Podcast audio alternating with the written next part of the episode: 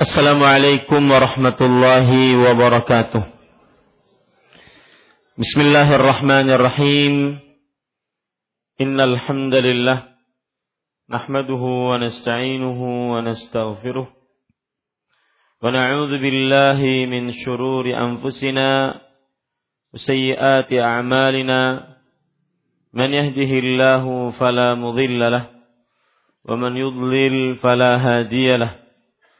هادي له أشهد أن لا إله إلا الله وحده لا شريك له وأشهد أن محمدا عبده ورسوله.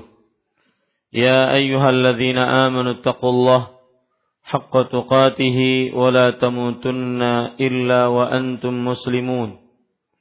يا أيها الناس اتقوا ربكم الذي خلقكم من نفس واحدة وخلق منها زوجها وبث منهما رجالا كثيرا ونساء واتقوا الله الذي تساءلون به والأرحام إن الله كان عليكم رقيبا يا أيها الذين آمنوا اتقوا الله وقولوا قولا سديدا يصلح لكم أعمالكم ويغفر لكم ذنوبكم ومن يطع الله ورسوله فقد فاز فوزا عظيما أما بعد.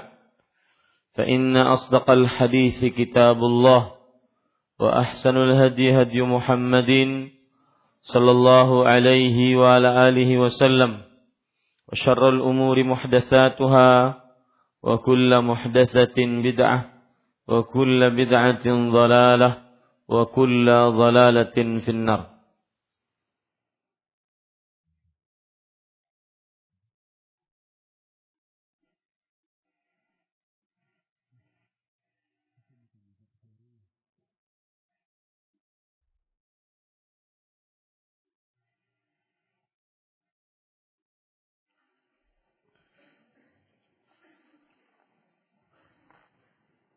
Alhamdulillah kita bersyukur pada Allah Subhanahu wa taala. Pada hari ini Senin malam Ahad Senin malam Selasa 5 Sya'ban 1438 Hijriah kita kembali duduk bersama di Masjid Imam Syafi'i Banjarmasin Kalimantan Selatan untuk kajian kitab rutin membaca kitab Bulughul Maram min Adillatil Ahkam yang ditulis oleh Al-Hafidh Ibnu Hajar Al-Asqalani rahimahullahu taala. Salawat dan salam semoga selalu Allah berikan kepada Nabi kita Muhammad sallallahu alaihi wa ala alihi wasallam pada keluarga beliau, para sahabat serta orang-orang yang mengikuti beliau sampai hari kiamat kelak. Dengan nama-nama Allah yang husna dan sifat-sifatnya yang ulia, kita berdoa, Allahumma inna nas'aluka ilman nafi'an wa rizqan tayyiban wa amalan mutaqabbala. Wahai Allah, sesungguhnya kami mohon kepada Engkau ilmu yang bermanfaat rezeki yang baik dan amal yang diterima. Allahumma fah Allahumma faqihna fid din wa 'allimna ta'wil. Ya Allah, pahamkanlah agama kepada kami dan ajarkanlah kami ilmu tafsir Al-Qur'an. Amin ya rabbal alamin. Bapak Ibu saudara-saudari yang dimuliakan oleh Allah Subhanahu wa taala, kita masih membicarakan babul masjid, bab masjid. Pada pertemuan sebelumnya kita sudah memulai beberapa mukaddimah tentang masjid. Dan Bapak Ibu saudara-saudari yang dimuliakan oleh Allah, kita malam ini membaca atau memulai membaca hadis-hadis yang ada di dalam bab ini. Hadis yang ke-263 An Aisyah radhiyallahu anha qalat amara Rasulullah sallallahu alaihi wasallam bibina'il masjidi masajidi fid dur.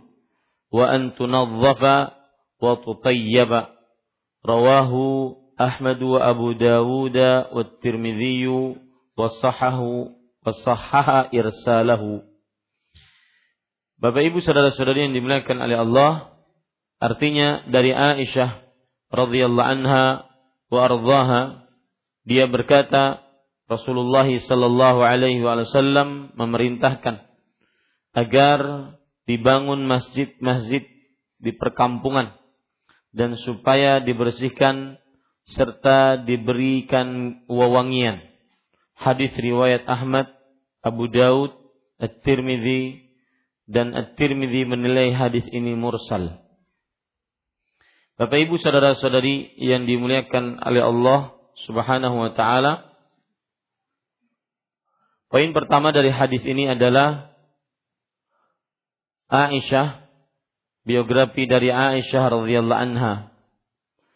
Namanya Aisyah binti Abi Bakar bin Abi Quhafah Al-Qurashiyah At-Taimiyah. Istri ketiga Nabi Muhammad sallallahu alaihi wasallam dan belum pernah Nabi Muhammad sallallahu alaihi wasallam menikahi perawan selainnya. Anak perempuan dari khalifah yang pertama Abu Bakar As-Siddiq radhiyallahu anhu wa radhiyallahu anhuma. Dan Nabi Muhammad sallallahu alaihi wasallam menikahi Aisyah radhiyallahu anha di bulan Syawal pada tahun kedua Hijriyah. Dan umur Aisyah radhiyallahu anha pada waktu itu berumur enam tahun kemudian digauli oleh Rasulullah sallallahu alaihi wasallam ketika berumur sembilan tahun.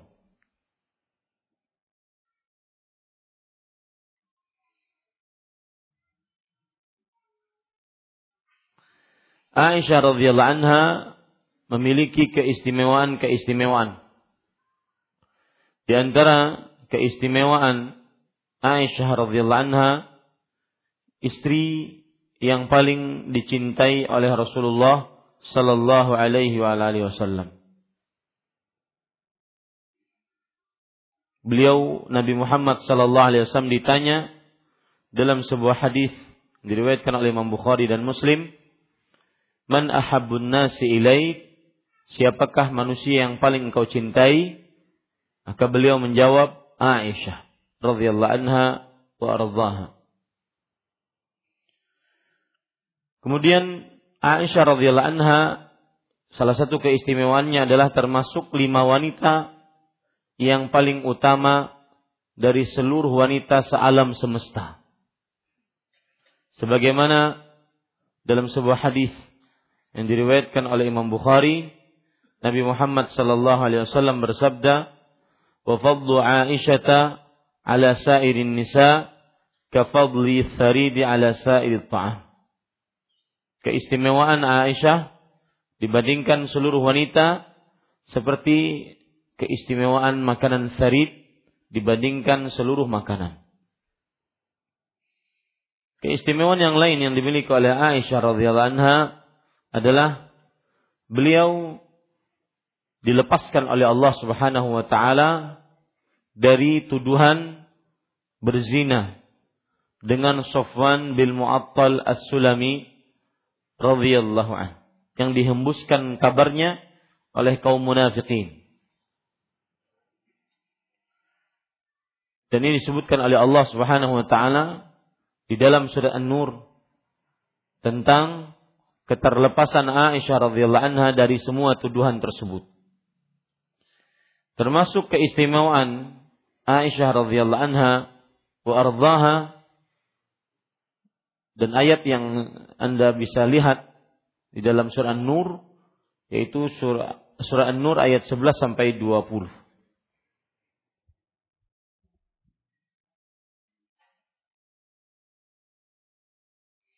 Termasuk keistimewaan Aisyah radhiyallahu anha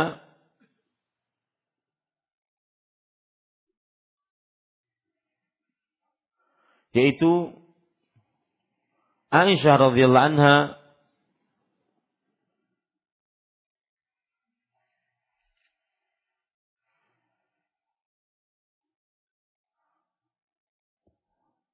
termasuk wanita yang paling berilmu.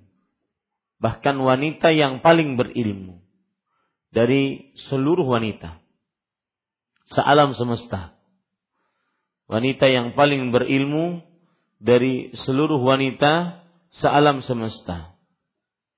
Bahkan Imam Az-Zahabi rahimahullahu taala mengatakan afqahu nisa'il ummati 'ala al-itlaq wa aghrazuhunna ilman.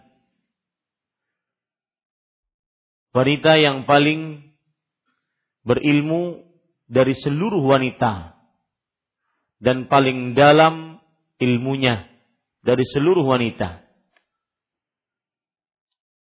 Abu Salamah bin Abdurrahman rahimahullahu taala mengatakan, "Ma ra'aitu ahadan a'lama bisunani Rasulullah sallallahu alaihi wasallam wala afqaha fi ra'yi in fi ra'yin inihtu inihtu inihtija ila ra'yih wala a'lama bi ayatin fima nazalat wala fariḍah min Aisyah. Abu Salamah bin Abdurrahman disebutkan di dalam kitab At-Tabaqat mengatakan aku tidak pernah melihat seorang pun yang lebih mengetahui sunnah-sunnah Rasulullah sallallahu alaihi wasallam dan lebih paham dalam sebuah pendapat jika diperlukan pendapatnya dan lebih mengetahui dengan ayat-ayat tentang apa turunnya dan juga lebih mengetahui tentang kewajiban-kewajiban dibandingkan Aisyah. Dibandingkan Aisyah. Beliau wanita yang paling berilmu. Disebutkan juga oleh Abu Musa al-Ashari radhiyallahu anhu sebagaimana disebutkan di dalam kitab Sifatus Safwah ma ashkala alaina ashab Rasulullah sallallahu alaihi wasallam hadithun fasa'alna Aisyah anhu illa wajadna indaha minhu ilmah. Tidak pernah kami merasa kesulitan dalam sebuah hadis. Para sahabat Nabi radhiyallahu anhu merasa kesulitan dalam sebuah hadis, sebuah hadis. Lalu kami bertanya kepada Aisyah tentangnya, melainkan kami dapati di sisinya dari beliau ilmu menunjukkan keistimewaan Aisyah radhiyallahu anha wa ardhaha. Kemudian salah satu sifat Aisyah radhiyallahu anha adalah beliau sangat terkenal dengan sifat sangat pemalu. Sifat sangat pemalu.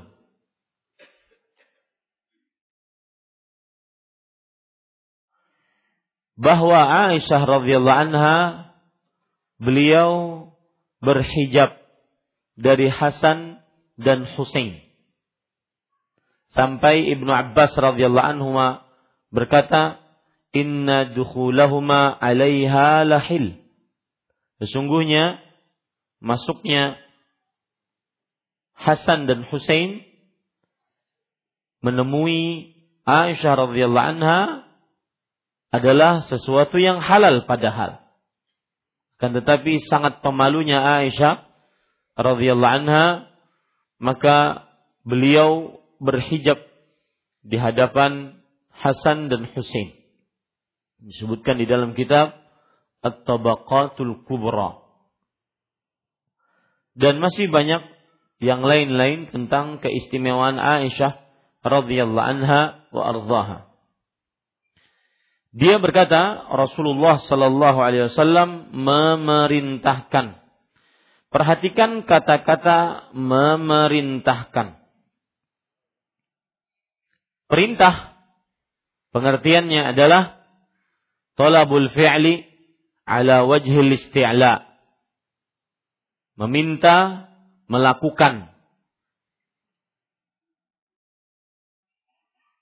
meminta melakukan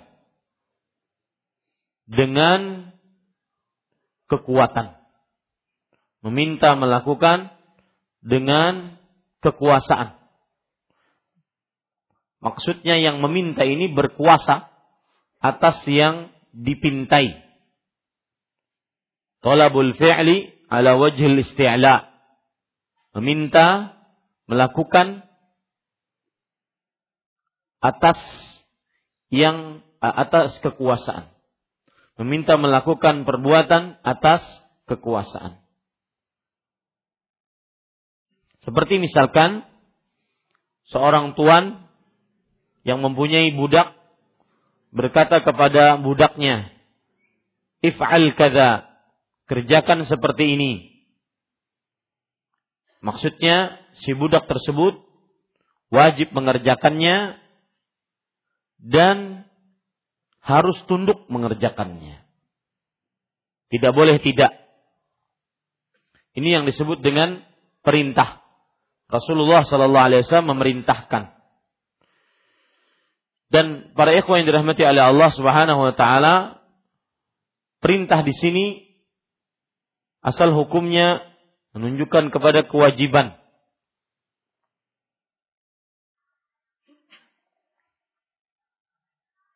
Maka semestinya hukum membangun masjid di komplek-komplek adalah wajib dan fardu kifayah. Wajib dan fardu kifayah. Ini dari kata Rasulullah sallallahu alaihi wasallam memerintahkan. Sekali lagi arti perintah adalah talabul fi'li ala wajhil isti'la. Meminta melakukan perbuatan atas kekuasaan. Jadi yang meminta itu berkuasa. Kemudian yang kedua yang saya sebutkan tentang kata perintah, asal hukum perintah menunjukkan kepada kewajiban. Ini berarti menunjukkan bahwa wajib dan fardu kifayah membangun masjid di komplek-komplek. Agar dibangun masjid. Masjid sudah kita ketahui di perkampungan. Para ikhwah, dirahmati oleh Allah Subhanahu wa taala, dalam bahasa hadisnya dur. Lihat, amar Rasulullah sallallahu alaihi wasallam il masjidi fid dur. Rasulullah sallallahu alaihi wasallam memerintahkan membangun masjid di dur. Dalam buku terjemahan kita, ad-dur diartikan perkampungan. Para ikhwah, bisa mungkin dengan arti ini, bisa juga dengan arti komplek. Kalau bahasa sekarang. Yaitu orang-orang Ansar dahulu mereka memiliki dur, yaitu sebuah tempat yang mereka kumpul di situ semuanya kaum Ansar di sebuah daerah. Kemudian kumpul rumah-rumah rumah-rumah kaum Ansar. Itu namanya dur. Ini salah satu tafsirannya, dur. Di sana ada tafsiran yang yang kedua yaitu kabilah. Kabilah, kabilah. Berarti Rasulullah Sallallahu Alaihi Wasallam memerintahkan untuk membangun masjid di kabilah-kabilah yang ada. Kabilah ini bangun masjid, kabilah sana bangun masjid. Ini dua makna dari kata ad-dur. Yang diterjemahkan dalam bahasa dalam buku terjemahan kita perkampungan.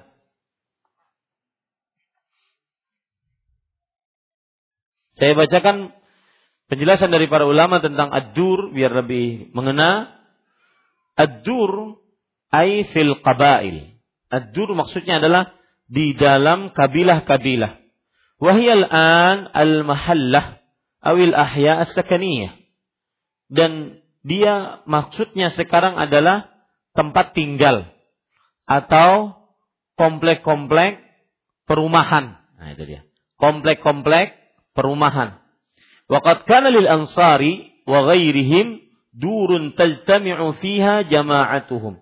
Kaum Ansar dan selain kabilah dari kaum Ansar, mereka memiliki dur, komplek-komplek perumahan yang mereka berkumpul di sana. Wa yakunu fiha nakhiluhum wa. Dan di dalam komplek-komplek itu terdapat kebun-kebun kurma mereka, pertanian-pertanian mereka perkebunan-perkebunan mereka. Makanya disebutkan dur ini jamak. Dur adalah apa? Jamak. Jamaknya dari dar. Dar. Dar itu maksudnya adalah komplek. Kom, dur komplek komplek. Ya. Makanya ada ketika Rasulullah Sallallahu Alaihi Wasallam beliau ber hijrah dari Mekah ke kota Madinah singgah di Kuba sebelum ke Madinah. Di Kuba singgah di dar mana? Di komplek mana? Komplek namanya Bani Sa'idah. Makanya disebut dengan Daru Bani Sa'idah.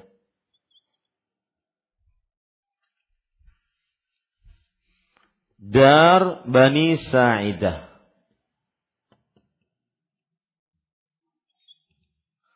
yaitu komplek keturunan Bani Sa'idah. Ya. Komplek keturunan dari Sa'idah. Di di zaman Rasulullah sallallahu alaihi wasallam ada dar dar Bani Najjar misalkan. Dar keturunan An-Najjar. Ya. Taib, pada yang dirahmati oleh Allah dan ada makna yang kedua yaitu kabilah.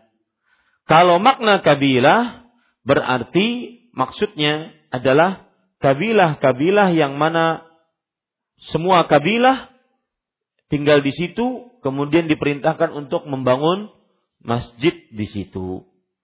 Ini pada ikhwan yang dirahmati oleh Allah Subhanahu wa taala. Kemudian Bapak Ibu saudara-saudari yang dimuliakan oleh Allah kita lanjutkan dan supaya dibersihkan. Maksud dibersihkan adalah dibersihkan dari kotoran.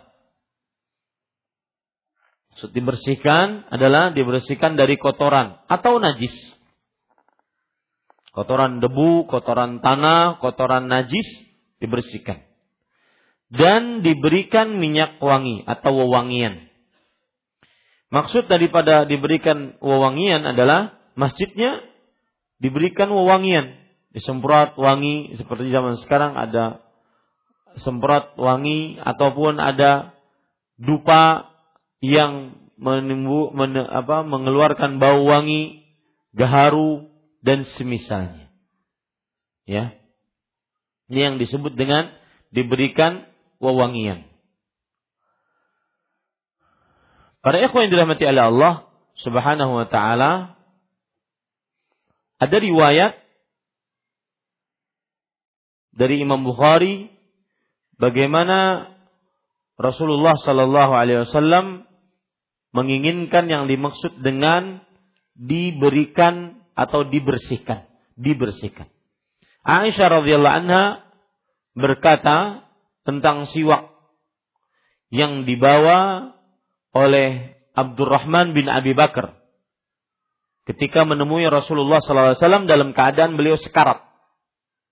Dalam keadaan beliau sedang benar-benar mau dicabut nyawanya oleh Allah Subhanahu wa taala. Kata Aisyah, "Faqadamtuhu wa tayyabtuhu."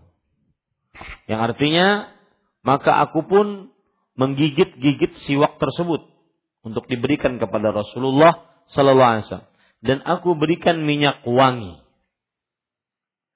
Ini yang disebut dengan memberikan minyak wangi. Dan para ikhwah yang dirahmati oleh Allah Subhanahu wa taala, adapun poin ketiga, hadis riwayat Imam Ahmad, Abu Daud dan At-Tirmidzi. At-Tirmidzi menilai hadis ini mursal. Mursal artinya adalah hadis yang hanya sampai kepada seorang tabi'i dan tidak sampai kepada para sahabat.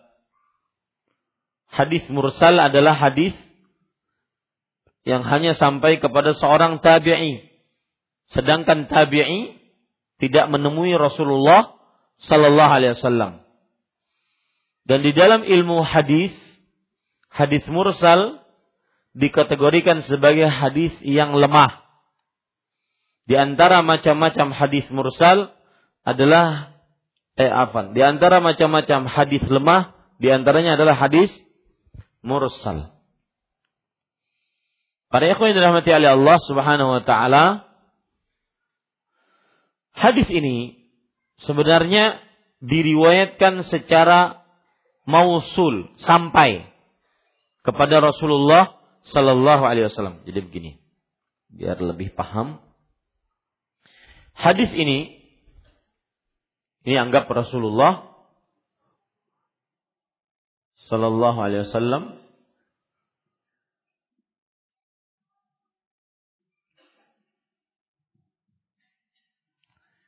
Kemudian meriwayatkan kepada sahabat Nabi Muhammad SAW radhiyallahu anhu meriwayatkan kepada tabi'i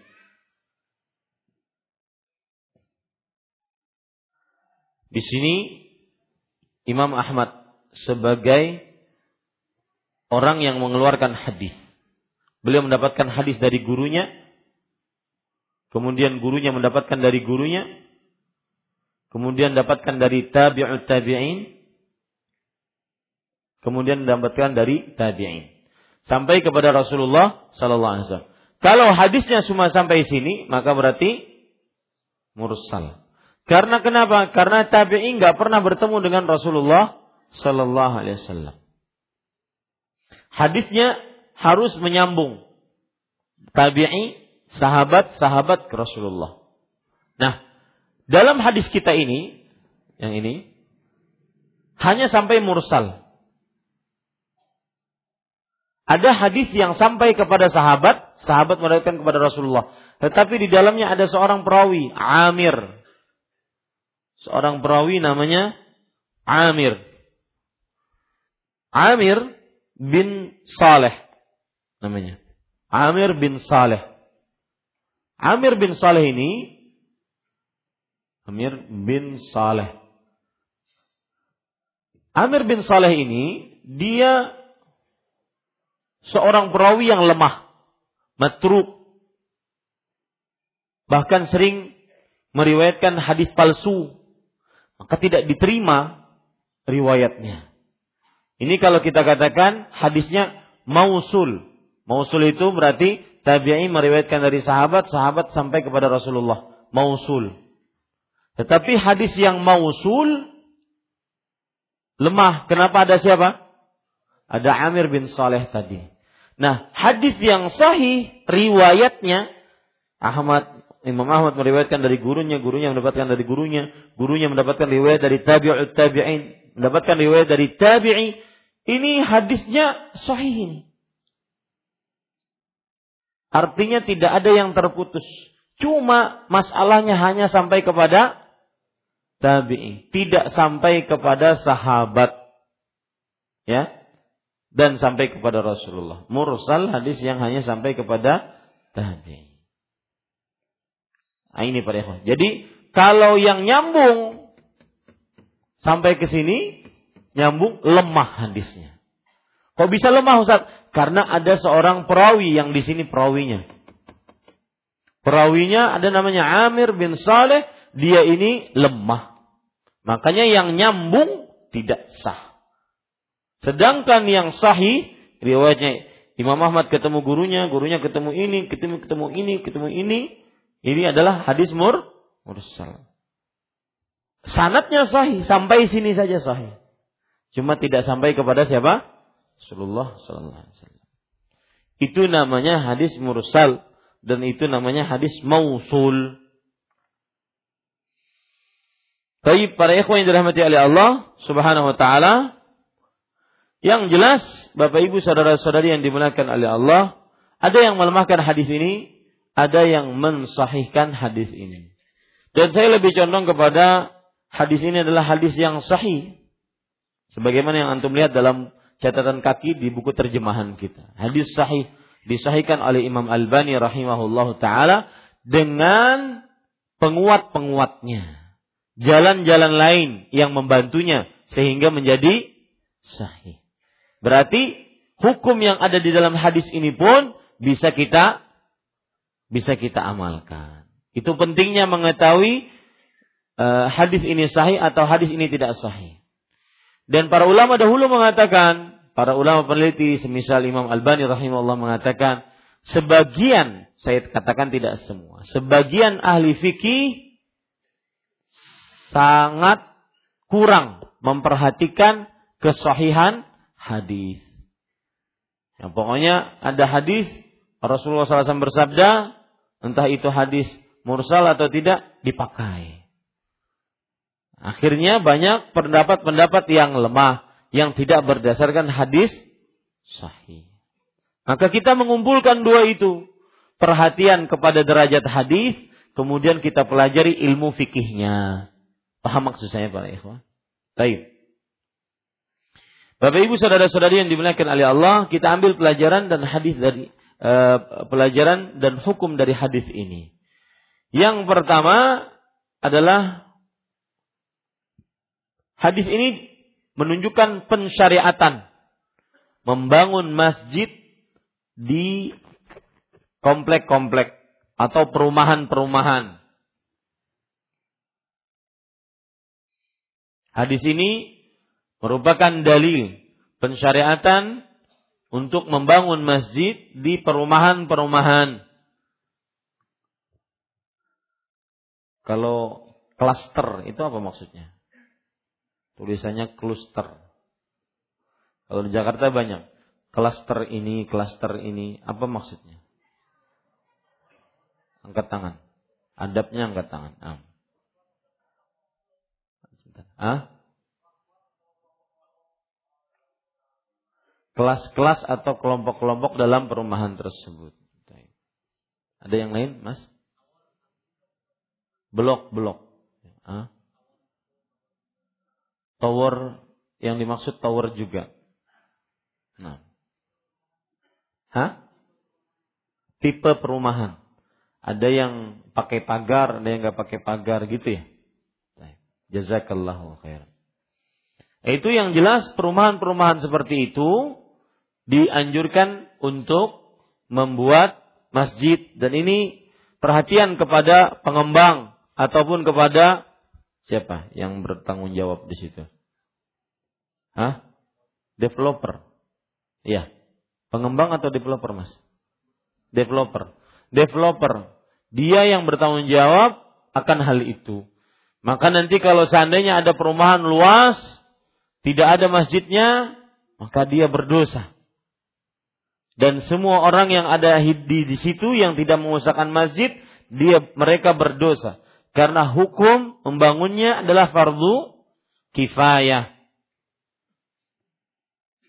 Hikmah dari didirikannya masjid di perumahan-perumahan ataupun perkumpulan rumah-rumah perkampungan yaitu agar penduduk perumahan tersebut sholat sehari semalam lima kali.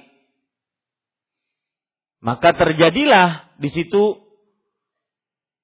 perkenalan, pengajaran terhadap yang tidak mengetahui ilmu agama. Perkenalan antara sesama yang menghuni di komplek atau di perumahan tersebut dan pengajaran yang bodoh tentang ilmu agama. Ini beberapa hikmah. Ada tiga hikmah saya sebutkan tadi. Yang pertama bisa mengerjakan sholat lima waktu secara berjamaah. Yang kedua terjadi perkenalan antara sesama penghuni komplek tersebut. Yang ketiga yaitu terjadi pengajaran-pengajaran terhadap orang-orang yang belum paham tentang ilmu agama di komplek tersebut. Yang keempat, saling tolong menolong dalam kebaikan. Ketika ada masjid, maka bisa dimusyawarahkan, bisa dilakukan saling tolong menolong di dalam kebaikan. Kemudian pelajaran selanjutnya dari hadis ini adalah hadis ini menunjukkan wajibnya mengurus masjid baik itu dengan membersihkannya ataupun memberikan wewangian padanya.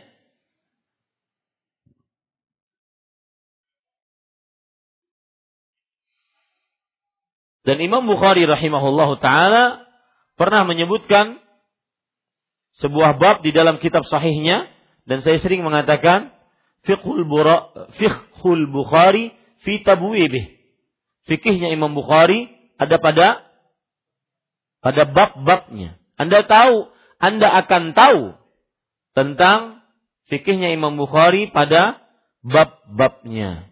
Misalkan Imam Bukhari mengatakan babu kansil masjidi wal tiqatul khiraqi wal qadha wal idan. Bab menyapu masjid, mengambil kotoran dan juga gangguan yang ada di dalam masjid. Kemudian setelah itu beliau menyebutkan hadis tentang seorang perempuan budak berkulit hitam yang biasa menyapu masjid kemudian meninggal.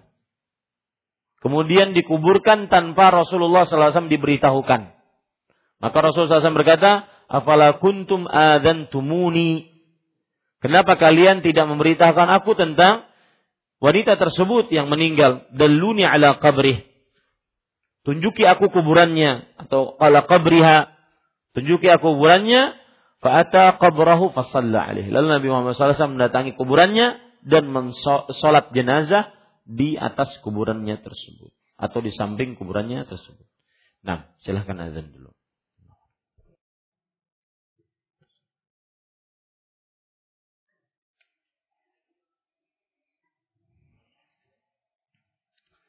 Taib.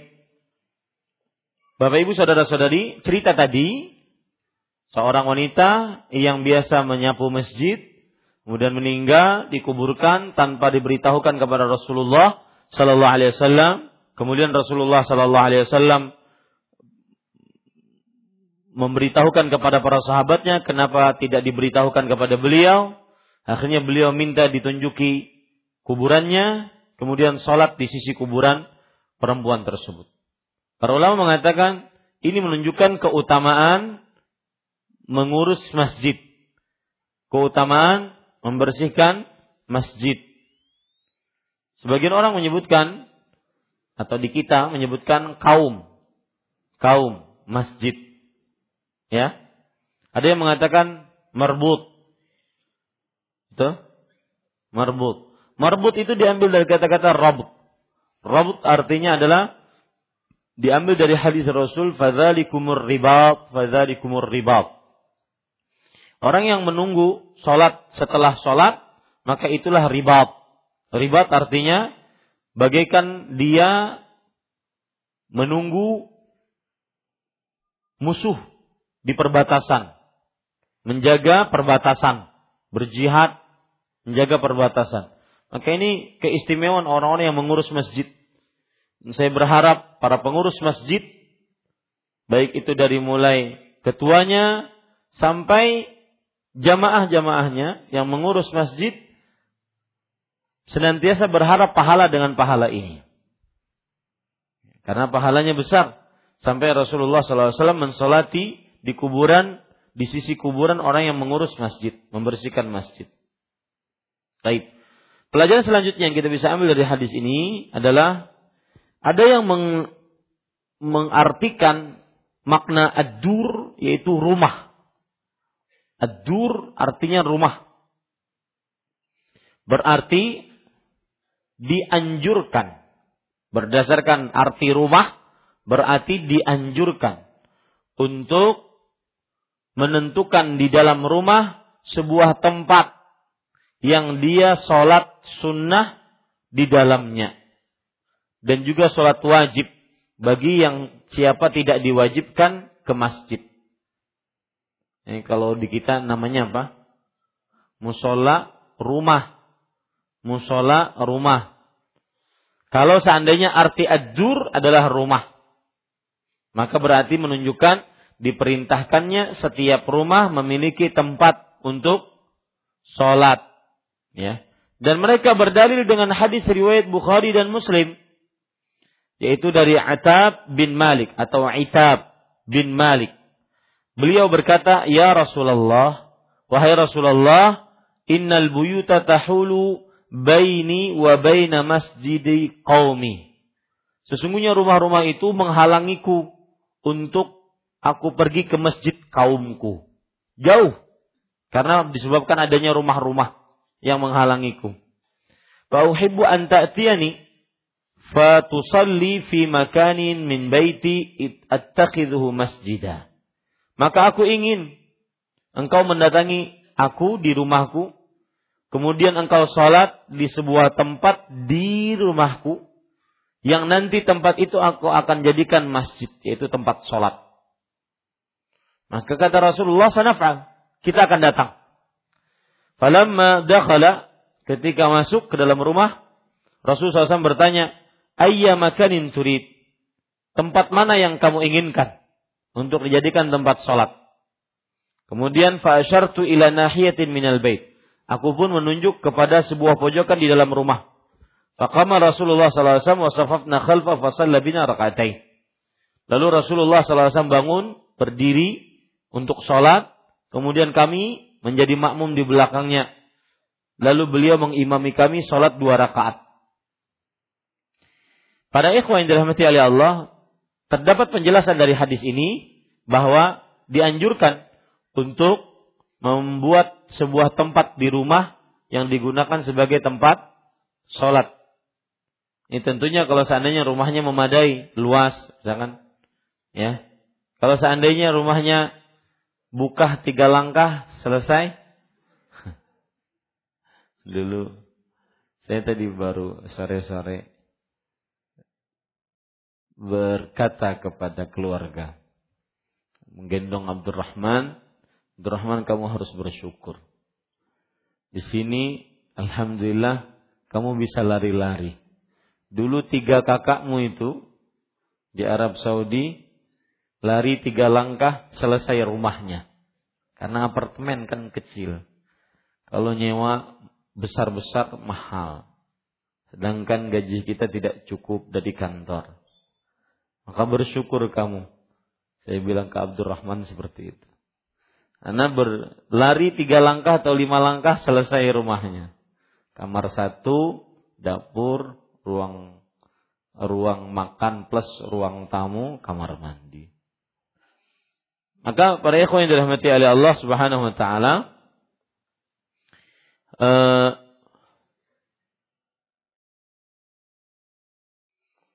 ini menunjukkan bahwa boleh menjadikan sebuah tempat di rumah tersebut sebagai masjid. Kemudian setelah itu, faedah selanjutnya dari hadis ini boleh untuk sholat berjamaah sunnah di rumah sesekali. Sholat sunnah berjamaah di rumah sesekali. Baik itu memanggil orang yang kita anggap berilmu atau tidak. Boleh mengerjakan sholat berjamaah sunnah di rumah sesekali. Sebagaimana yang dilakukan oleh Rasulullah ini. Kemudian juga oleh Rasulullah kepada rumah Anas bin Malik. Di rumahnya Ummu Sulaim juga pernah beliau lakukan. Boleh. Ya, ulun menghadangi undangan aja.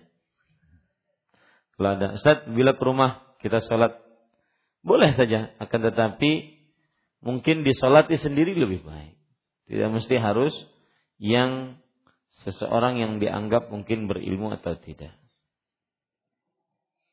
Baik, dalil dari Al-Quran. Faedah selanjutnya, dalil dari Al-Quran tentang membersihkan masjid.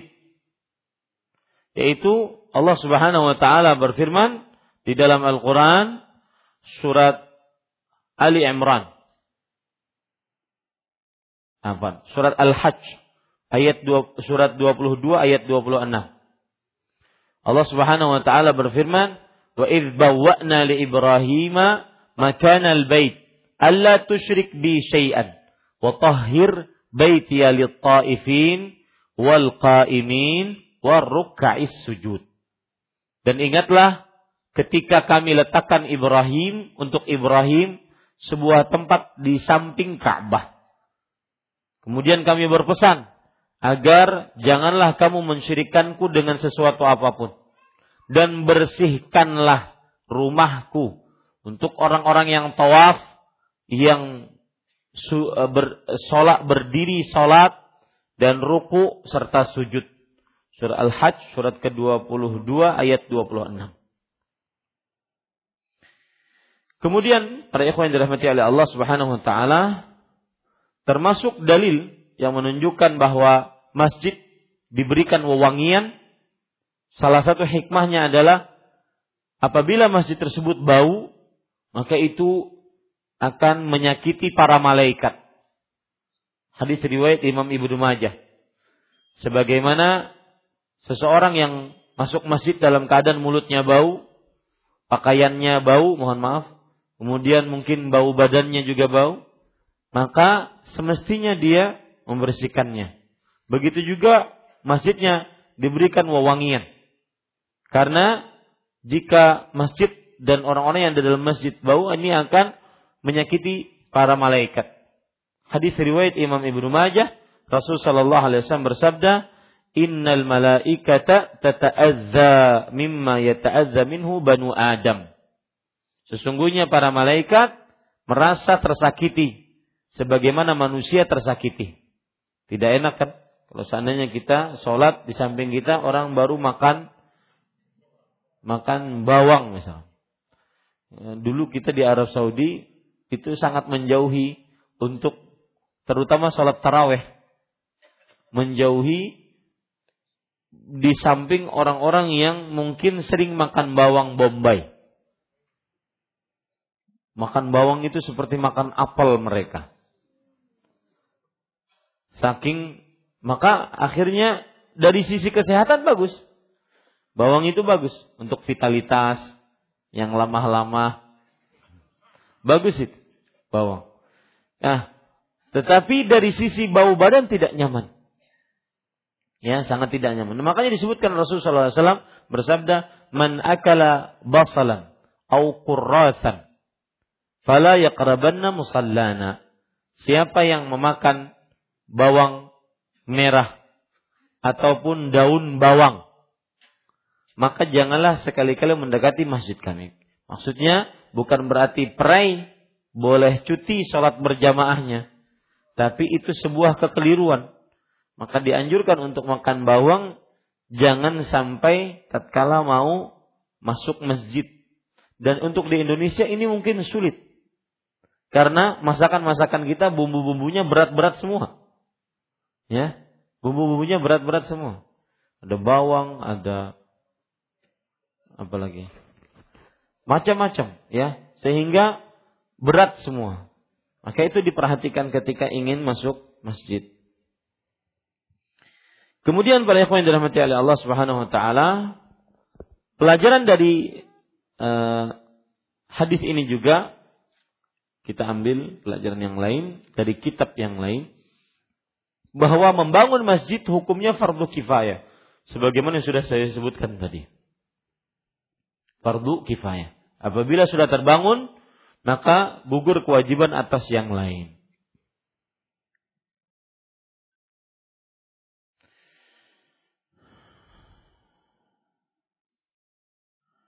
Kemudian pelajaran selanjutnya yang kita ambil dari hadis ini juga adalah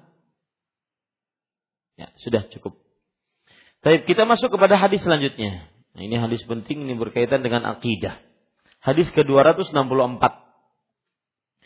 Wa an Abi Hurairah radhiyallahu anhu qala qala Rasulullah sallallahu alaihi wasallam qatalallahu al-yahuda ittakhadhu qubur anbiya'ihim masajid muttafaqun alaih wa zada muslim wan nasara Kemudian saya lanjutkan 265 karena maknanya sama. Walahuma min hadithi Aisyah radhiyallahu anha kanu idza mata fihim ar-rajulu salihu banau ala qabrihi masjidan wa fihi ulaika syirarul khalq. Arti dari dua hadis tersebut dari Abu Hurairah radhiyallahu anhu dia berkata Rasulullah sallallahu alaihi wasallam bersabda Allah membinasakan kaum Yahudi. Karena mereka menjadikan kuburan nabi-nabi mereka sebagai masjid. Sebagai masjid. Muttafaq alaih Muslim menambahkan dan orang-orang Nasrani. Arti dari hadis yang ke-265 dan di dalam riwayat keduanya itu Bukhari dan Muslim dari hadis Aisyah radhiyallahu anha disebutkan apabila ada seorang yang saleh di antara mereka yang meninggal dunia, mereka membangun di atas kuburannya sebuah masjid. Dalam hadis itu disebutkan mereka orang Yahudi dan Nasrani. Itu seburuk-buruknya makhluk.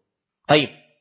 Para ikhwan dirahmati oleh Allah Subhanahu wa taala, hadis pertama yaitu biografi sahabat Nabi Abu Hurairah radhiyallahu anhu. Nama asli beliau Abdurrahman bin Sakhr Ad-Dausi. Wafat pada tahun 59 Hijriah. Sahabat Nabi ini ahli hadis, ahli fikih dan hafal ribuan hadis. Beliau masuk Islam tahun ke-7 Hijriah setelah peperangan Khaybar. Kemudian setelah itu beliau selalu senantiasa bersama Rasulullah sallallahu alaihi wasallam. Dan beliau adalah aktsarus sahabati riwayatan wa lil hadis. Sahabat yang paling banyak meriwayatkan dan menghafal hadis-hadis Nabi Muhammad sallallahu alaihi wa alihi wasallam.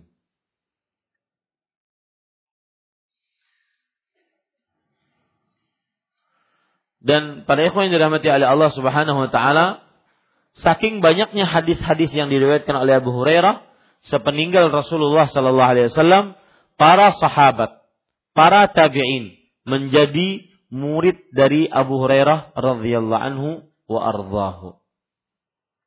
Ini para yang dirahmati oleh Allah Subhanahu wa taala.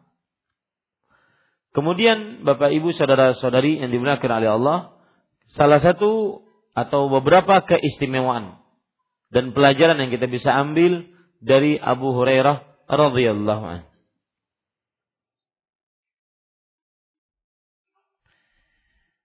Yaitu yang pertama adalah sabarnya Abu Hurairah radhiyallahu anhu menuntut menuntut ilmu dan melazimi gurunya yaitu Nabi Muhammad sallallahu alaihi wasallam. Sabarnya Abu Hurairah radhiyallahu anhu menuntut ilmu dan melazimi Nabi Muhammad Sallallahu Alaihi Wasallam.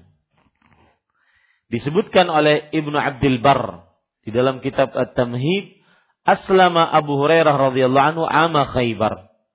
Abu Hurairah masuk Islam pada tahun ke-7 pada tahun peperangan Khaybar. Wa syahidaha ma'a Rasulillah sallallahu alaihi wasallam. Dan beliau mengikuti perang Khaybar bersama Rasulullah sallallahu alaihi wasallam. Thumma lazimahu wa wadhaba alaihi wa wadhaba alaihi raghbatan fil ilm radiyan bi apa ini?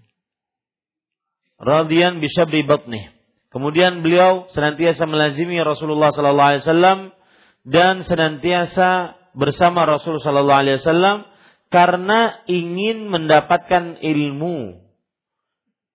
Walau dalam keadaan beliau rela perutnya kosong.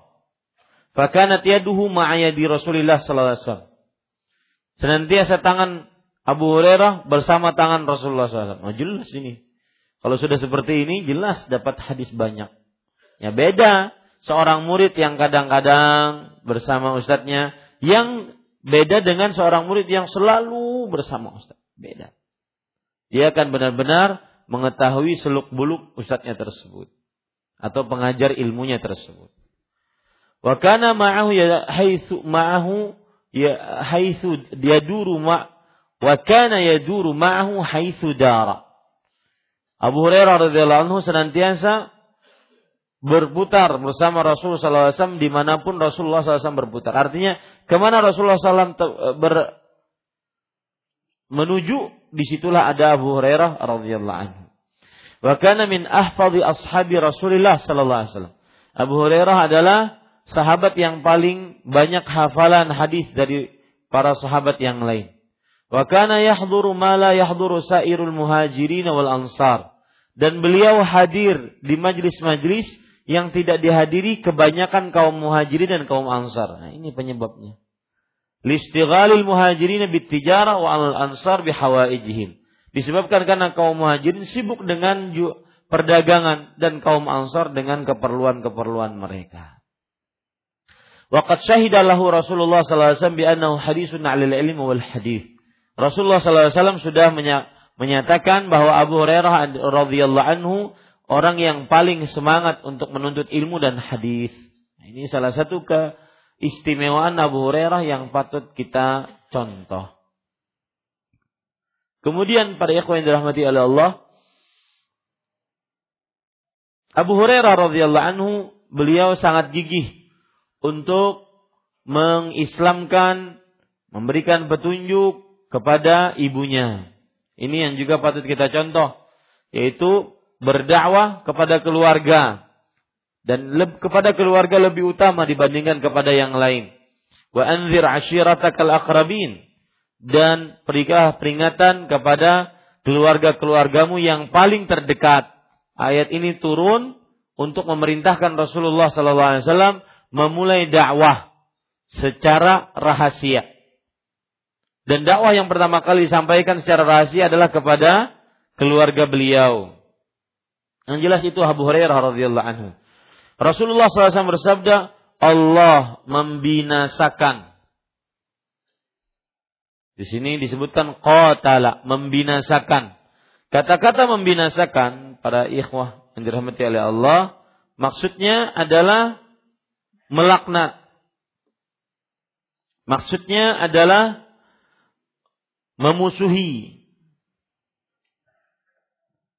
Dan Imam Nawawi mengatakan, la yakhruju lafzu an hadhihi al-ma'ani. Lafat ini yaitu Allah membinasakan qatalallah tidak keluar dari makna-makna yang sudah disebutkan tadi. Makna yang lain tadi apa? Dilaknat. Membinasakan maksudnya apa? Dilaknat. Allah melaknat mereka. Kemudian membinasakan maksudnya apa? Memusuhi. Nah, ini makna-makna ini tidak keluar dari itu. Karena nanti ada hadis, ada riwayat yang lain, la'anallah. Allah melaknat. Kemudian kita lanjutkan. Allah membinasakan kaum Yahudi. Lihat kata-kata di situ kaum Yahudi. Yahudi adalah kaum yang bersandar kepada syariat Nabi Musa alaihi salam. Kenapa dinamakan Yahudi Yahudi? Karena berasal dari keturunan Yahuda.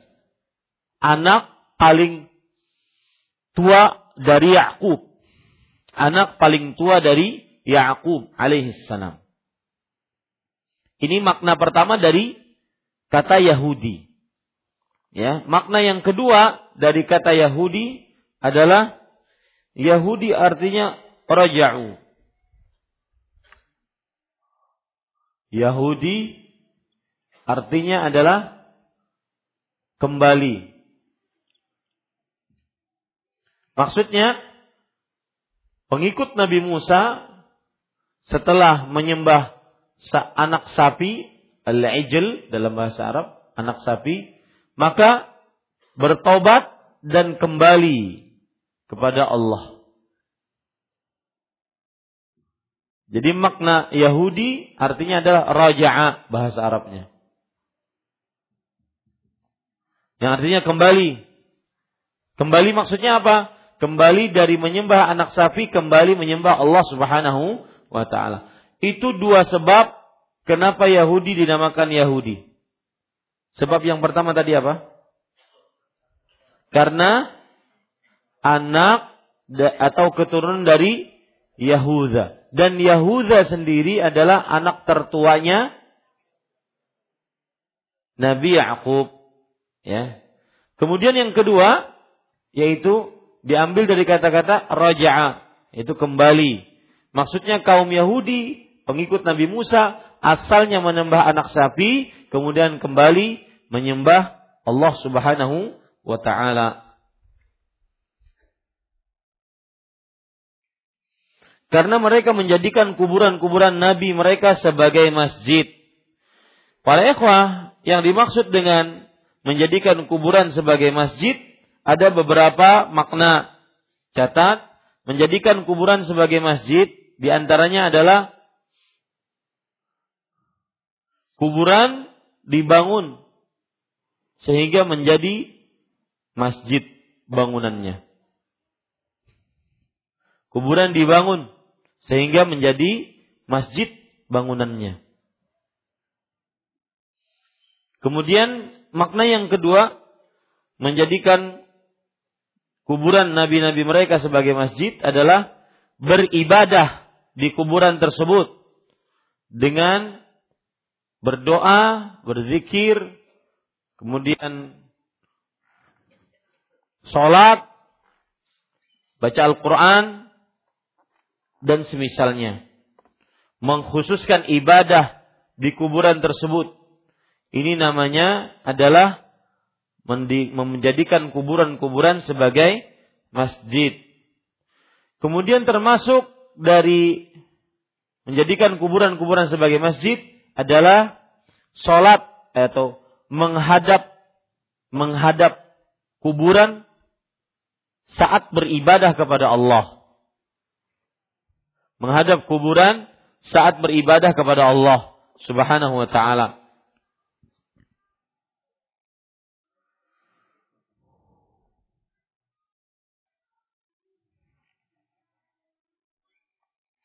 Muttafaq alaih hadisnya muttafaq alaih. Muttafaq alaih istilah dari Al-Hafidh Ibnu Hajar. Apa maksudnya?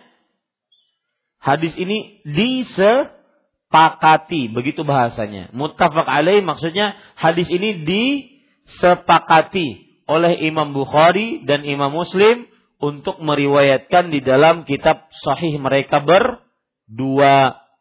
Itu dia yang dimaksud dengan apa? Muttafaq alaih. Hadis ini disepakati oleh Imam Bukhari dan Imam Muslim untuk disebutkan diriwayatkan dalam kitab sahih mereka berdua. Muslim menambahkan, Muslim di sini bukan Muslim kita ya. Imam Muslim Ibn Hajjaj Ibn Muslim An-Naisaburi. Ya. Muslim menambahkan dan orang-orang Nasrani. Maksudnya begitu juga orang-orang Nasrani. Menjadikan kuburan nabi-nabi mereka sebagai masjid. Para ikhwan yang dirahmati oleh Allah, Nasrani diambil dari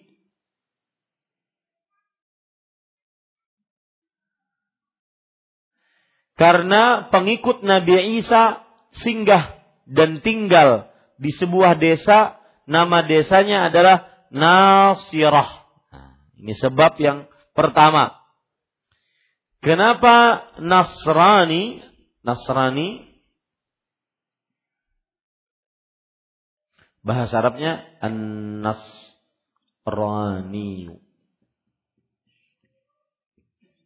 Jamaknya an-nasara. Ini jamak. Ya, Nasrani. Nasrani para ikhwan yang dirahmati oleh Allah Subhanahu wa taala, kenapa disebut Nasrani? Salah satu sebabnya adalah karena pengikut Nabi Isa singgah dan bertempat tinggal di sebuah desa namanya Nasirah. Makanya akhirnya mereka mengatakan yang tinggal di situ sebagai Nasrani. Ada lagi pendapat yang kedua Yaitu kenapa orang Nasrani dinamakan Nasrani? Karena mereka mengatakan nahnu ansarullah. Ansar. Kita yaitu Hawariyun eh, orang-orang dekatnya Nabi Isa mengatakan kita adalah penolong-penolong agama Allah. Makanya disebut dengan Nasrani. Itu dua sebab kenapa kaum Nasrani dinamakan Nasrani.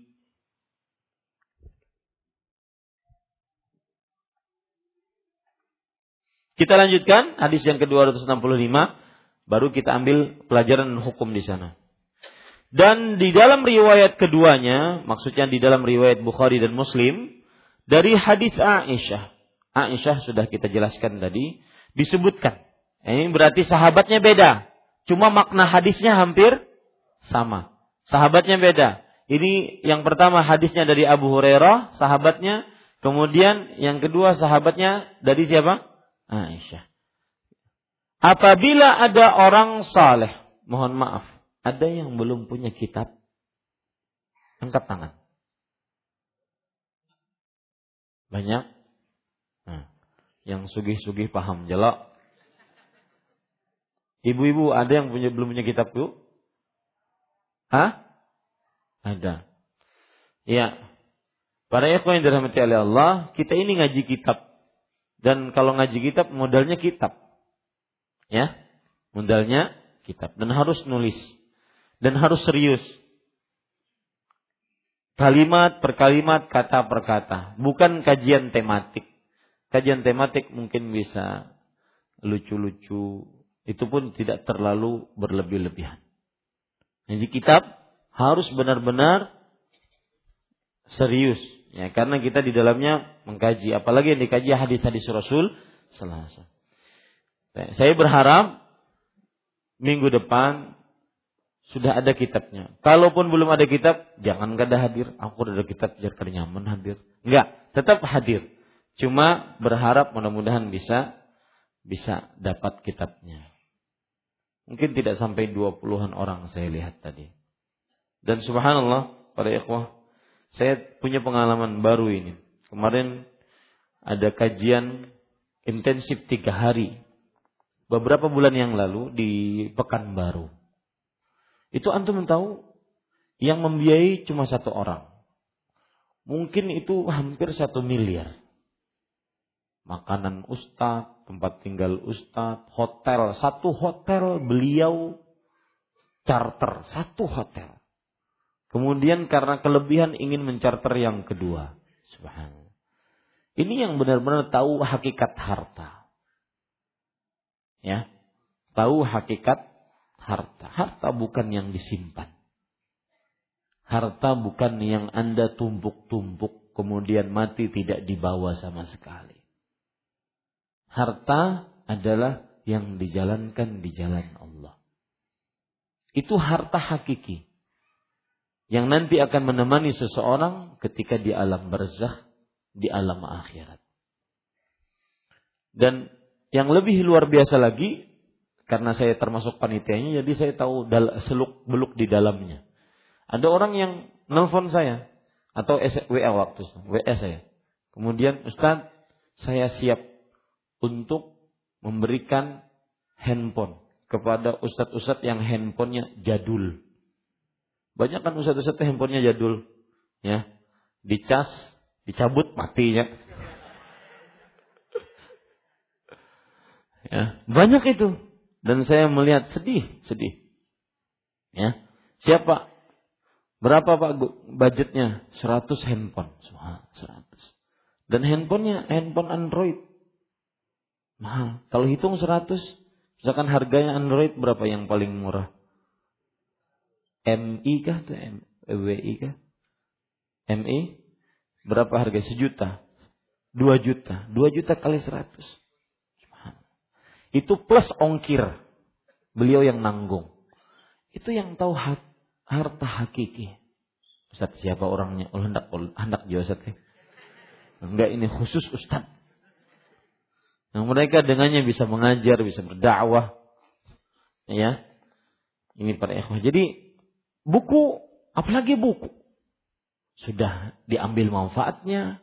Nanti kalau yang kita sedekahkan itu orang yang meninggal, dia akan diwarisi oleh anaknya, orang lain, mengambil faedah. Dulu para ulama mengatakan, yamutul alim wa yabqa kitabu. Orang yang berilmu mati dan yang masih hidup bukunya. Dan sampai sekarang, ini buku penulisnya sembilan abad yang lalu. Atau abad ke-15 sekarang ya. Ini abad ke-8 Hijriah. Berarti berapa? Tujuh abad yang lalu. Tujuh ratus tahun yang lalu. Masih diambil manfaatnya. Subhanallah. Setiap kali kita baca, kita mengatakan, kita katakan, Qala al-Hafidh Ibnu Hajar al-Asqalani rahimahullah. Al-Hafidh Ibnu Hajar al-Asqalani mengatakan, rahimahullah. Kita mendoakan beliau. Maka coba cerdas ketika memiliki harta. Ya, mudah-mudahan mudah-mudahan uh, ada yang bisa memfasilitasi bagi bapak-bapak, saudara-saudara, ibu-ibu, saudari-saudari sekalian yang mungkin belum berkecukupan untuk membeli buku. Dan ulama terdahulu mengatakan mentolabal hadis aflas. Siapa yang menuntut ilmu hadis, dia bangkrut. Kenapa bangkrutnya? Banyak buku yang dia beli. Dulu mungkin tidak ada buku seperti ini dicetak. Ya, dulu beli kertasnya, beli pulpennya, beli tintanya, nulis sendiri. Mentol, belum lagi pergi ke ke gurunya yang memiliki hadisnya. Kadang dari jauh seperti Imam Ahmad, dari jauh, dari mulai Irak ke Yaman. Di tengah perjalanan habis duit. Habis duit harus kerja dulu. Hanya untuk ngambil satu hadis di Yaman. Keluarlah kemudian kitab Musnad Imam Ahmad. Makanya kitabnya penuh dengan berkah. Kita sekarang cuma baca aja. Ini semua kerjaannya para ulama rahimahumullah taala. Maka saya berharap sekali orang-orang yang diluaskan rezekinya benar-benar mengetahui hakikat hartanya. Hartamu adalah yang kamu jalankan di jalan Allah, bukan yang kamu simpan-simpan, yang kamu tumpuk-tumpuk yang kalau kamu mati tidak akan pernah bisa dibawa sepeser pun. Demikian.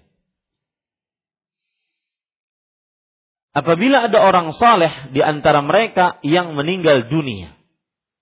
Orang saleh di antara mereka yang meninggal dunia. Nah, di sini perbedaan riwayat. Di atas riwayatnya 264, di atas riwayatnya para nabi. Sekarang apa? orang saleh. Orang saleh tidak mesti nabi. Ya, tetapi setiap nabi pasti saleh. Mereka membangun di atas kuburannya sebuah masjid. Ini sama dalam hadis itu disebutkan mereka yaitu orang-orang Yahudi dan Nasrani. Itu seburuk-buruk makhluk atau terjemahan yang lebih lebih mengena makhluk yang paling terburuk Ulaika syirarul khalq. Makhluk yang paling terburuk. Ini para ikhwan yang dirahmati oleh Allah subhanahu wa ta'ala. Bapak ibu saudara-saudari yang dimuliakan oleh Allah subhanahu wa ta'ala. Uh, hadisnya sahih, tidak ada keraguan di dalamnya. Kita ambil hukum dan pelajaran dari hadis ini. Yang pertama, hadis ini menunjukkan tentang haramnya membangun masjid di atas kuburan. Haramnya membangun masjid di atas kuburan.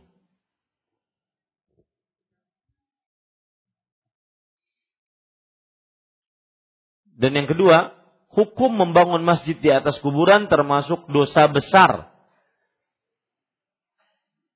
Dan perbuatan makhluk paling terburuk di sisi Allah Subhanahu wa taala.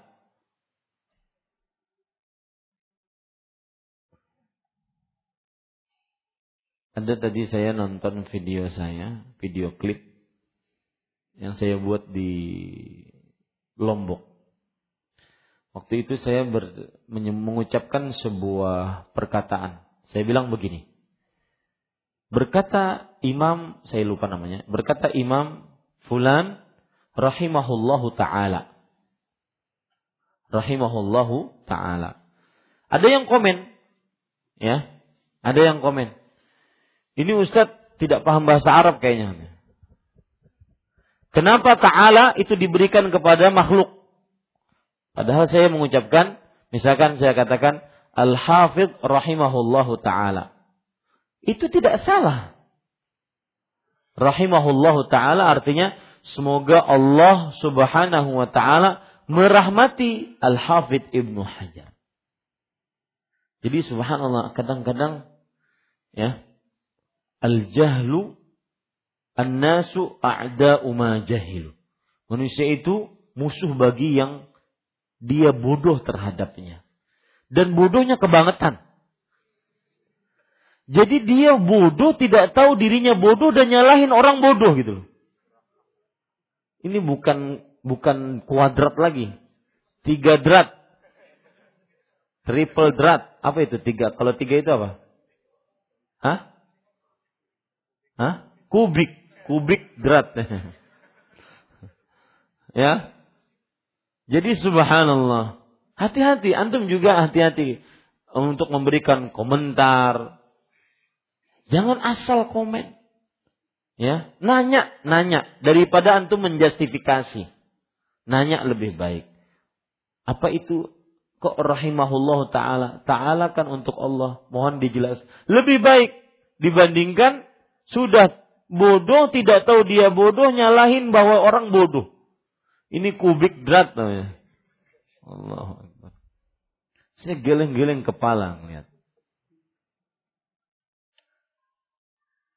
Ada istilah baru kubik zat. Hmm.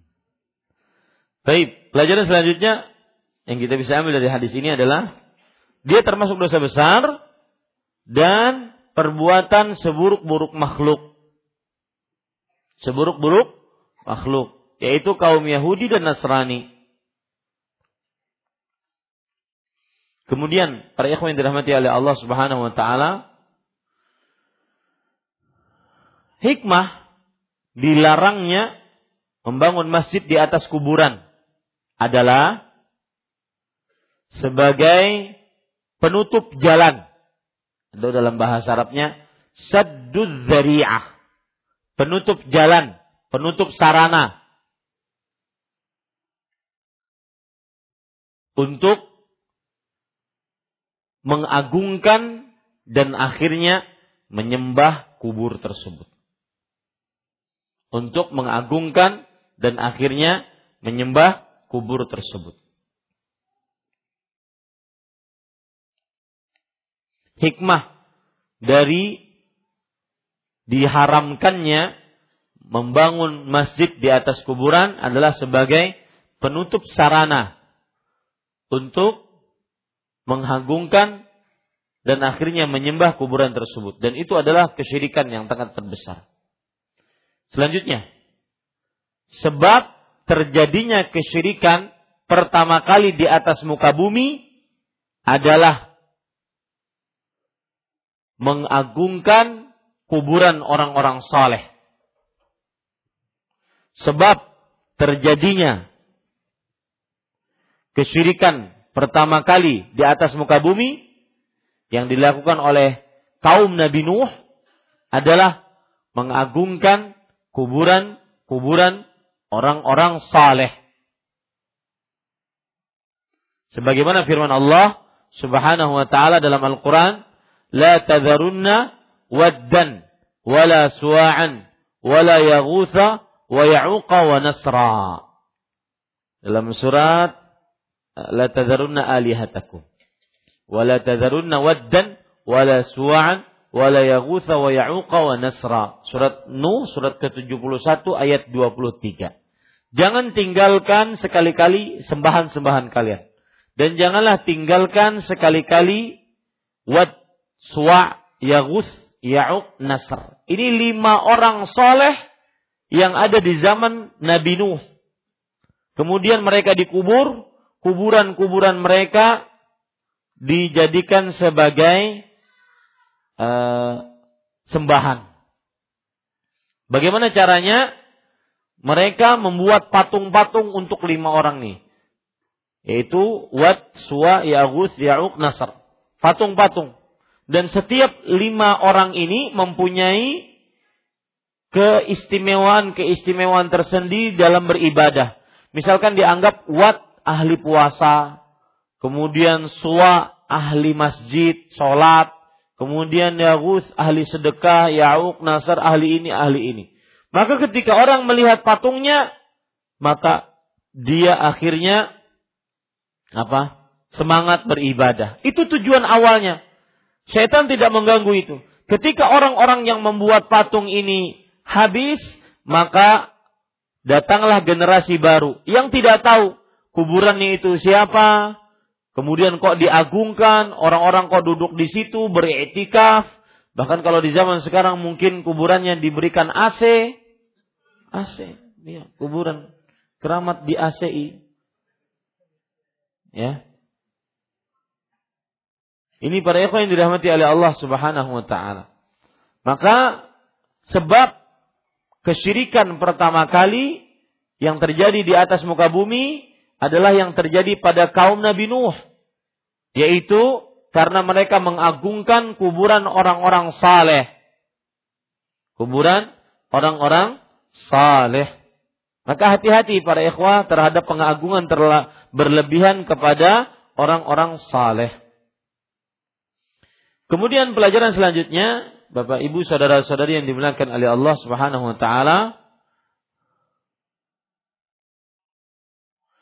Perbuatan membangun masjid di atas kuburan menyerupai dengan orang-orang Yahudi dan Nasrani. Perbuatan membangun masjid di atas kuburan menyerupai orang-orang Yahudi dan Nasrani.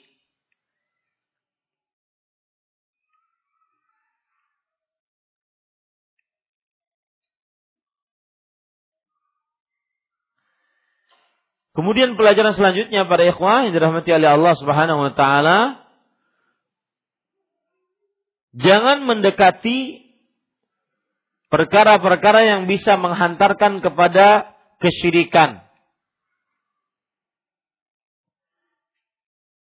Jangan mendekati perkara-perkara yang bisa menghantarkan kepada kesyirikan.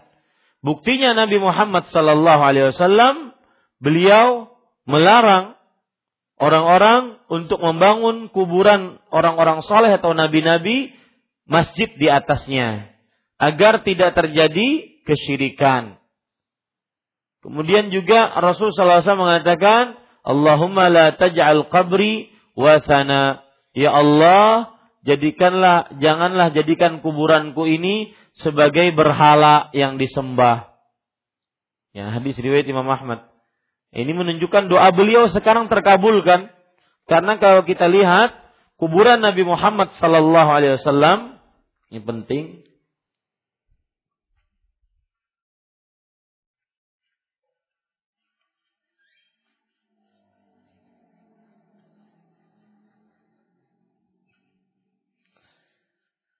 Perhatikan ini arah utara. Kemudian di sini Masjid Rasul Shallallahu Alaihi Wasallam yang pertama kali besarnya hanya 1.500 meter persegi. Ya. Kemudian di sini rumah istri-istri Rasulullah Shallallahu Alaihi Wasallam. Sini kiblat rumah istri-istri Rasulullah Shallallahu Alaihi Wasallam. Pada tahun ketujuh Hijriah, ketika peperangan Khaybar, Rasulullah Shallallahu Alaihi Wasallam me memperluas masjid, memperluas masjid ke arah di sini apa? Timur apa barat? Hah? Timur. Di sini barat. Ya, betul. Betul nggak? Nggak terbalik. Hah? Betul. Di sini selatan. Rasulullah SAW pada tahun ke-7 Hijriah beliau memperluas Masjid Nabawi di arah timur dan di arah selatan. Di arah timur dan di arah selatan. Kemudian menjadi sekitar 2000-an meter persegi. Kemudian pada tahun ke-17 Hijriah, Umar bin Khattab radhiyallahu anhu memperluas lagi masjid juga ke arah sini timur dan selatan. Timur dan selatan. Sehingga luasnya ini pada tahun 17 Hijriah. Ya. Pada tahun ke-7 Hijriah. Kemudian 17 Hijriah Umar bin Khattab memperluas masjid juga ke arah selatan dan timur. Ketika Nabi Muhammad SAW memperluas, kenapa? Karena di sini rumah istri Rasulullah SAW. Maka diperluasnya ke kanan maka diperluasnya ke kanan. Ketika zamannya Abu Umar bin Khattab, Abu Bakar tidak ada perluasan. Abu Bakar radhiyallahu anhu, beliau sibuk dua tahun memimpin sebelum meninggal memerangi orang-orang murtad yang tidak mau bayar zakat, murtad, nabi-nabi palsu, tuhan-tuhan palsu, Musailimah al-Kadzab, Rahmanul Yamamah, sibuk sampai beliau meninggal. Digantikan oleh Umar bin Khattab Kaum muslimin banyak, penaklukan banyak, sampai ke Spanyol, Cordoba, ya. Akhirnya pada tahun ke-17 Hijriah beliau timur selatan memperluas ke arah timur selatan. Kenapa tidak di sini? Karena di sini ada kuburan Rasulullah Sallallahu Alaihi Wasallam. Kemudian setelah itu di tahun 29 Hijriah, Utsman bin Affan radhiyallahu anhu memperluas. Memperluas ke arah utara, timur dan selatan. Barat tetap tidak. Barat tetap tidak diperluas. Kenapa? Karena ada kuburan Rasulullah, Abu Bakar Siddiq, Umar bin Khattab radhiyallahu anhum sallallahu alaihi wa alihi wasallam. Ya. Nah, para ikhwan yang dirahmati oleh Allah, setelah ini maka kemudian terjadi perluasan-perluasan. Perluasan yang selanjutnya terjadi pada tahun 98 Hijriah. 98 Hijriah, waktu itu khalifahnya adalah Al-Walid bin Abdul Malik. Al-Walid bin Abdul Malik. Gubernur Madinah pada waktu itu adalah Umar bin Abdul Aziz. Nah, pada tahun 98 Hijriah inilah dimasukkan perluasan. Ya. Dimasukkan kuburan Nabi dan dua sahabatnya ke dalam perluasan. Jauh 98 Hijriah. Dan 76 Hijriah sahabat Nabi paling terakhir masuk eh sahabat Nabi paling terakhir wafat di kota Madinah. Ya. Jadi pada tahun ini tahun 8 Hijriah 98 Hijriah tidak ada lagi satu satu orang pun sahabat Nabi yang ada di kota Madinah. Kenapa saya sebutkan demikian? Karena kalau masih ada satu orang pun sahabat Rasulullah Shallallahu Alaihi Wasallam niscaya akan dilarang dimasukkan kuburan Nabi ke dalam perluasan masjid. Ke dalam perluasan masjid. Ini para ikhwan yang dirahmati oleh Allah Subhanahu wa taala. Ini disebutkan pada tahun 98 Hijriah. Saat itu khalifahnya adalah Al-Walid bin Abdul Malik. Gubernurnya Umar bin Abdul Aziz.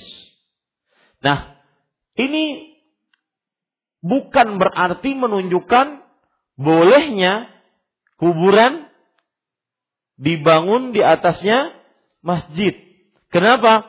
Karena hadis-hadis Rasul Shallallahu Alaihi Wasallam ketika beliau wafat, ya, beliau wafat banyak sekali yang melarang memasukkan kuburan ke dalam masjid. Dan itu pas waktu Rasul SAW wafat dan kuburan beliau di rumah istri beliau, tidak di dalam masjid. Jadi mana yang kita dahulukan? perbuatan tabi'i atau sabda Rasulullah sallallahu alaihi wasallam. Tentunya hadis Rasul. Hadis Rasul sallallahu alaihi wasallam bahkan disebutkan hadisnya sangat kuat. Kenapa demikian? Karena Rasulullah sallallahu alaihi wasallam mengeluarkan hadis-hadis ancaman keras untuk tidak membangun kuburan, tidak membangun masjid di atas kuburan, itu beliau sebutkan beberapa hari dan beberapa bulan dan bahkan beberapa hari sebelum beliau meninggal. Artinya hukumnya setelah itu tidak ter terapa?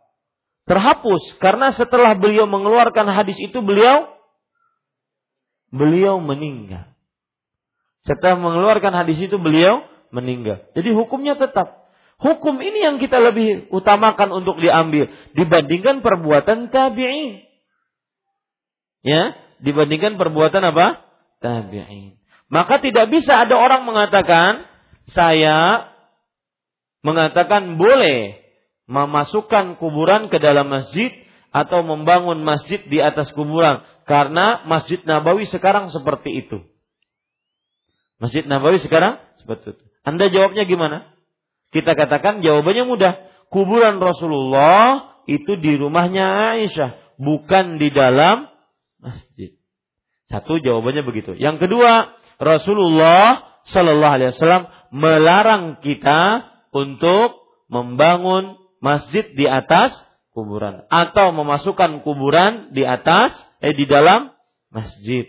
Dan larangan Rasulullah Shallallahu Alaihi Wasallam itu keluar beberapa hari sebelum beliau meninggal. Dan ini yang lebih kita jadikan patokan sebagai hukum dibandingkan perbuatan orang-orang yang puluhan tahun hidup setelah beliau. Paham ini para ikhwah? Baik. Kita berbicara tentang ini dia. Rasul sallallahu alaihi wasallam bersabda, "Allahumma la taj'al qabri wasana." Ya Allah, jangan jadikan kuburanku sebagai berhala. Ini kuburan Rasulullah ada spidol yang lain.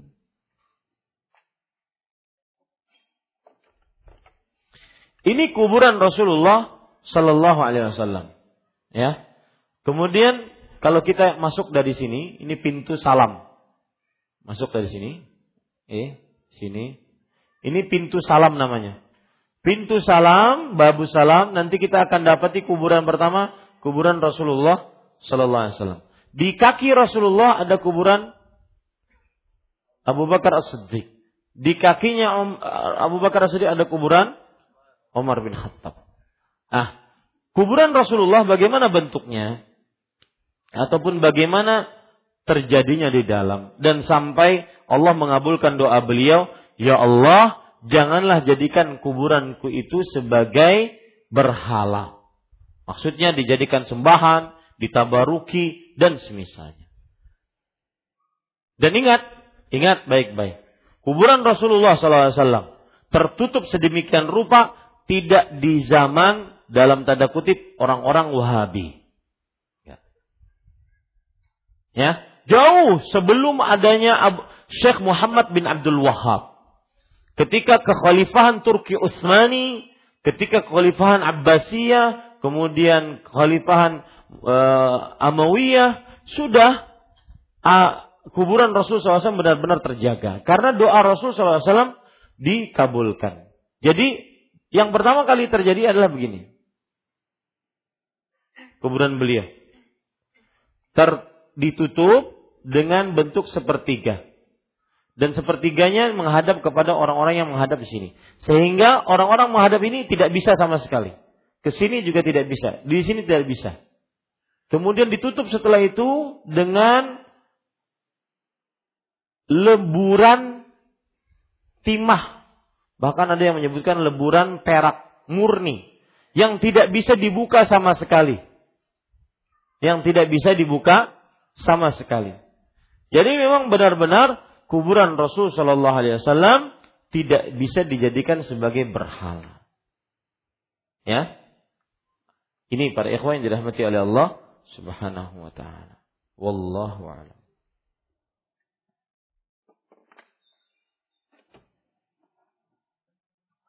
Nah, waktunya lebih sudah. Saya ingin menyebutkan uh, tadi hadis-hadis yang melarang kita untuk menjadikan kuburan orang-orang soleh sebagai masjid. Tapi sudah sudah cukup insya Allah sebagai penjelasan. Yang jelas ada perkataan Imam uh, Imam Ibnu Qayyim Al-Jauziyah. Beliau mengatakan, "La yajtami'u fil Islam qabrun wa masjid." Tidak akan pernah terkumpul dalam Islam kuburan dan masjid. Dan ini pesan para ikhwan yang dirahmati oleh Allah kepada kaum muslimin agar senantiasa mengikuti petunjuk Rasulullah sallallahu alaihi wasallam. Kuburan-kuburan tidak boleh dimasukkan ke dalam masjid atau kuburan-kuburan tidak diperbolehkan untuk dibangun di atasnya masjid ya termasuk di dalamnya yaitu menjadikan kuburan di samping masjid satu tanah dengan masjid ya karena mungkin dia ustadz di situ ataupun yang pertama kali mendirikan di situ ini tidak benar karena nanti masjidnya tidak bisa disolati di dalamnya. Karena para ulama mengatakan tidak sah solat di masjid yang terdapat kuburannya. Wallahu alam. Mau bertanya, Ustadz, ada yang meng ada mengatakan bahwa Nabi Muhammad SAW mensolati seorang wanita di samping kubur. Maksudnya bagaimana? Solat jenazah. Ya, solat jenazah. Jadi karena Rasul SAW tidak sempat untuk mensolati jenazah, maka beliau pergi ke kuburan wanita tersebut dan sholat jenazah di sisi kuburan wanita tersebut. Berarti boleh Ustaz kalau yang ketinggalan sholat jenazah pergi ke kuburannya? Boleh. Berarti Kai Nini Ulun yang sebelum Ulun lahir sudah meninggal, boleh kita sholat di situ? Nah, tidak perlu karena yang dimaksud adalah hanya sezaman. Sezamannya saja ya para ikhwah. Dan ini menepis ya, menepis tuduhan bahwa e, saya pernah lihat di sosial media, tuh lihat orang-orang dalam tanda kutip Wahabi melarang untuk membangun kuburan di masjid, beribadah di masjid, sholat eh apa, beribadah di kuburan, sholat di kuburan. Mereka sendiri sholat di kuburan. Padahal yang dilakukan sholat jenazah. Ya, karena tidak bo tahu bodoh tentang hadis itu. Maka akhirnya asal tuduh asal tuduh. Wallahu alam. Bolehkah hadis lemah dijadikan motivasi untuk beramal? Maka jawabannya cukupkan dengan hadis sahih. Sudah menjadikan motivasi terbesar kita untuk beramal. Ya, hadis sahih banyak, hadis sahih cukup. Dan juga hadis lemah tidak bisa dijadikan sandaran untuk beramal. Sandaran untuk beramal. Kenapa? Satu, karena hadis lemah adalah dikategorikan sebagai hadis yang ditolak oleh ulama hadis. Yang kedua, hadis lemah menumbuhkan ilmu yang sangat-sangat kurang yakin. Sedangkan kita beribadah kepada Allah harus yakin bahwa itu Rasulullah Shallallahu Alaihi Wasallam mengerjakannya. Yang ketiga, hadis lemah, ya. Kalau seandainya boleh mengamalkan hadis lemah, maka berarti tidak perlu para ulama hadis mencari ini hadis sahih, ini hadis lemah nggak perlu. Karena semuanya bisa diamalkan. Semuanya bisa diamalkan. Tidak perlu kitab-kitab yang berjilid-jilid banyaknya itu yang membicarakan tentang perawi-perawi hadis hadis ini eh, perawi ini lemah, perawi ini tukang dusta, perawi ini begini, perawi nggak perlu kalau begitu. Asalkan ada Rasulullah SAW bersabda, hadis riwayat bulan sudah amalkan. Nggak perlu diteliti hadis lemah, hadis sahih. Berarti selama ini pekerjaan ulama sia-sia. Kemudian yang selanjutnya, sebab tidak boleh mengamalkan hadis lemah adalah hadis lemah sering menimbulkan perbuatan bid'ah, mengada-ngada dalam agama. Baik. Akankah berdosa ya, apa? Kemudian mencukupkan dengan hadis sahih sudah cukup. Contoh antum, antum kerjakan semua yang ada dalam sahih Bukhari. Waduh, keuyuhan. Ya. Apakah berdosa apabila istri memegang kepala suami sambil bercanda? Maka jawabannya nyamannya juga bercanda. Tidak berdosa. Ya, tidak mengapa. Kadang-kadang mohon maaf, Kadang-kadang sebagian orang kalau berhubungan badan, kada kepala, kada semuanya diucak-ucak. Iya kan? Sebagian orang seperti itu. Mas Tesar nggak paham. Hmm. Bolehkah Al-Quran ditaruh di lantai pada saat membaca Al-Quran? Jawabannya, Al-Quran semestinya diletakkan, mushaf Al-Quran, semestinya diletakkan di, di tempat yang sewajarnya dan terhormat. Karena di dalamnya tertulis firman Allah subhanahu wa ta'ala. Akan tetapi, tatkala seseorang mungkin sholat terpaksa untuk meletakkannya, maka dia letakkan di tempat yang benar-benar baik. Kalau terpaksa diletakkan di bawah, tidak mengapa asalkan dia harus menjamin tidak ada yang melewatinya dan semisalnya. Contoh kita di Masjid Nabawi biasanya atau di Masjidil Haram. Untuk ke tempat mushafnya jauh. Ya, jauh. Sedangkan sudah iqamah, sudah berdiri semua, bisa mungkin diberikan kepada yang lain. Yang jelas jaga kehormatan jaga kehormatan Al-Qur'an. Wallahu alam.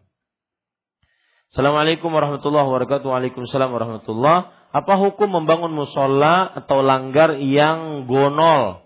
Tapi langgarnya itu kada dipakai untuk sholat Jumat. Padahal musola itu gonol daripada masjid yang ada di sekitarnya. Mubazirlah Ustadz. Maka jawabannya tidak mubazir, bagaimanapun itu tempat sholat disediakan untuk tempat sholat. Ya, Allah Adapun kalau tidak dipakai untuk sholat Jumat, mungkin karena sebab beberapa sebab peraturan. Masjid sebelumnya sudah ada yang disolati sholat Jumat. Ada peraturan-peraturan di sebuah daerah yang jaraknya 3 kilo baru harus ada masjid. 4 kilo, 5 kilo baru harus ada masjid. Maka karena seandainya tidak bisa dapat izin, maka akhirnya tempat sholat biasa, musola bahasa kita, ataupun langgar, maka tidak mengapa. Ya, yang paling penting adalah e, bahwa langgar tersebut digunakan untuk sholat.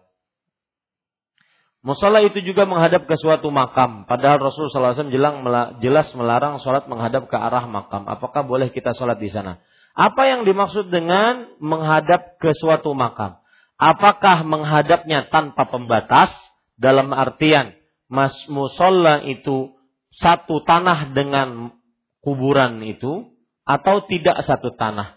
Kalau seandainya kuburan itu berbeda tanah, ada batasan tersendiri, ada batasan masjid, batasan kuburan ada, batasan masjid ada, maka itu masih boleh disolati meskipun kuburannya tepat di ada ada di mana? Di eh, arah imam atau di arah kiblat. Boleh tetap karena sudah ada batasan. Batasan bukan dinding, akan tetapi tanahnya dibatasi. Ya, tanahnya dibatasi, bukan dinding masjid. Misalkan ini ada dinding masjid, kemudian di depannya ada kuburan tepat, tapi masih satu komplek masjid. Tanah masjid ini nggak boleh. Kecuali kalau seandainya ada dinding tersendiri yang memisahkan antara kuburan, kuburan punya dinding tersendiri, masjid pun punya dinding tersendiri. Maka itu baru diperbolehkan. Allahu alam. Mengenai kisah salatnya Rasulullah SAW di dekat kuburan, apakah hanya kekhususan untuk Rasulullah Sallallahu Alaihi Wasallam atau umum yang bisa dipernah, pernah dilakukan? Maka jawabannya umum, karena tidak ada dalil yang mengkhususkan. Umum, karena belum ada dalil yang mengkhususkan. Pada asal hukumnya semua syariat yang diucapkan oleh Rasulullah, yang dicontohkan oleh Rasulullah Sallallahu Alaihi Wasallam, asalnya adalah syariat untuk umat beliau. Kecuali jika ada pengkhususan. Seperti misalkan nikah. Nikah syariat untuk seluruh umat. Ya. Boleh dua, tiga, sampai empat. Tetapi ketika lebih dari itu, maka itu khusus milik siapa? Rasulullah Sallallahu Alaihi Wasallam. Ada seorang laki-laki yang melamar saya, tapi orang tua saya tidak merestui saya untuk menikah. Kayak itu aja tertulis. Loh, enggak apa lagi? Maksudnya apa gitu? Ya. Maksudnya banyak ini. Ya. Maka Ustadz tolong datang ke orang tua saya. Nah, kan bisa begitu. Saya ada uh, mungkin ibu-ibu bisa mengikuti grup WA saya. Grupnya judulnya Kawarir. Kawarir itu artinya diambilkan dari hadis Rasul kepada Anjashah rifqan bil kawarir. Wahai Anjashah, pelan-pelan terhadap gelas-gelas kaca. Itu istilah untuk perempuan. Ya, sifat perempuan itu seperti gelas-gelas kaca. Sedikit-sedikit mudah retak, sedikit-sedikit mudah meraju, sedikit-sedikit dan semisalnya. Maka saya punya grup WA untuk sekedar bertanya. Setiap hari lima pertanyaan saya terima. Ada tiga grup sudah, ada nomor tiga. Grup WA satu, eh, Korea satu, Korea dua, Korea tiga. Dan semuanya full, 250, 250. Jadi sebenarnya saya ngurus sekitar 700 perempuan setiap hari. Ya. Nah, ada pertanyaan tadi sore saya jawab. Ustadz, apa hukumnya fulana dalam tanda kurung sudah menikah, mencintai ustadznya? Ini gimana? Saya heran, jawabnya bagaimana saya?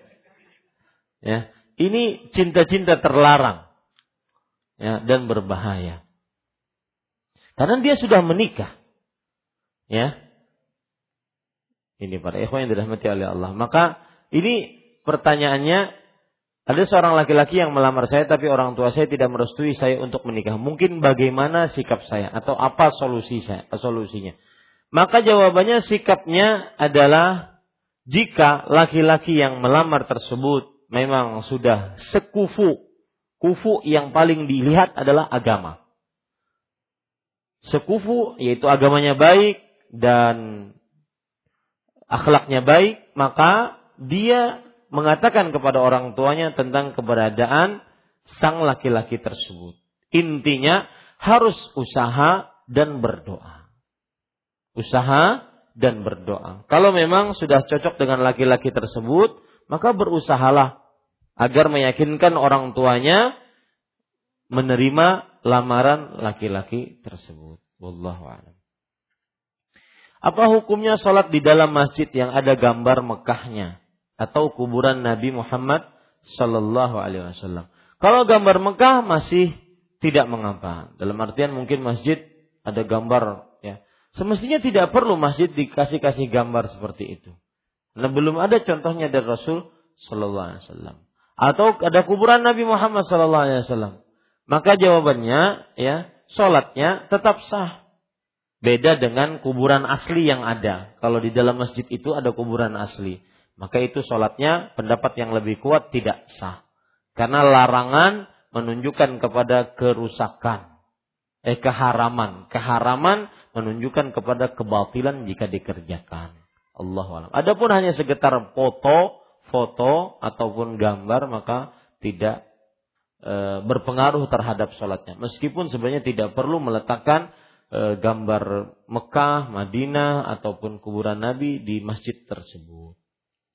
Bagaimana seandainya ketika ada orang tua yang meninggal dan dikuburkan di dekat rumah dan kita ingin ziarah mendoakan di dekat kuburan beliau, apakah boleh? Adakah hadisnya? Maka jawabannya ini terjadi di beberapa keadaan ya. Ada kuburan ada rumah sampingnya kuburan. Atau di halamannya kuburan. Ada kada ada. Salah satu hikmahnya kata orang-orang bahwa agar rumahnya kada dijual. Ya. Maka kalau ingin berziarah bagaimana? Berarti dia setiap keluar rumah ziarah kubur itu. Kalau dia meniatkan ziarah. Ya. Dan berziarah yang benar adalah kita datang ke pekuburan. Kemudian kita ucapkan, Assalamualaikum ya ahlad diyar, minal muslimin wal mu'minin, wa inna insyaallah bikum lalahikun. Nas'alullah lana wa lakumul afiyah. Sudah, selesai. Tidak perlu Ustaz ke kuburan keluarga kita, nggak perlu. Yang yang yang patut kita kerjakan adalah mengucapkan salam kepada seluruh penghuni kubur. Bolehkah kita ke kuburan khusus keluarga kita? Boleh. Tetapi nanti doanya hanya untuk si fulan. Berarti malaikat yang mendoakan berarti cuma jumlah si kuburan itu saja. Akan tetapi kalau kita mendoakan seluruh penghuni yang ada di kuburan itu, maka kita akan mendapatkan doa dari malaikat sebanyak orang yang dikuburkan di situ. Tetapi kalau saya ingin datangi ke kuburan bapak saya di situ, kuburan ibu saya sampingnya, boleh nggak? Boleh, tidak mengapa. Ya setelah dia ucapkan salam secara umum, lalu dia tuju situ. Dia doakan mungkin kepada Allah secara khusus, boleh saja, tidak mengapa. Allah alam. Tetapi lebih baik tadi datang ke pekuburan, kemudian ucapkan salam, mendoakan, pulang selesai. Allahu a'lam. Mohon disebutkan kembali keutamaan meninggalkan sesuatu karena Allah supaya hati ini lebih tenang. Keutamaannya adalah bahwa Allah Subhanahu Rasul sallallahu alaihi wasallam bersabda, "Innaka lan tad'a syai'an ittiqa'an lillah illa 'awwadallahu khairan min." Sesungguhnya engkau tidaklah pernah meninggalkan sesuatu karena Allah melainkan Allah akan menggantikannya yang lebih baik darinya. Dan mungkin ini bisa dimaksud beberapa hal. Meninggalkan sesuatu karena Allah. Mungkin bisa meninggalkan pekerjaan yang haram karena Allah. Ya. Maka tadi kita katakan semoga Allah menjadikan gantiannya yang lebih baik. Tinggalkan karena Allah. Pak, orang bermaksiat saja, bermaksiat saja. Itu masih dikasihi Allah. Bagaimana orang yang ingin taat? Tentunya akan terus dijaga oleh Allah. Maka jangan takut meninggalkan yang haram. Kemudian yang kedua, hidup di dunia sementara.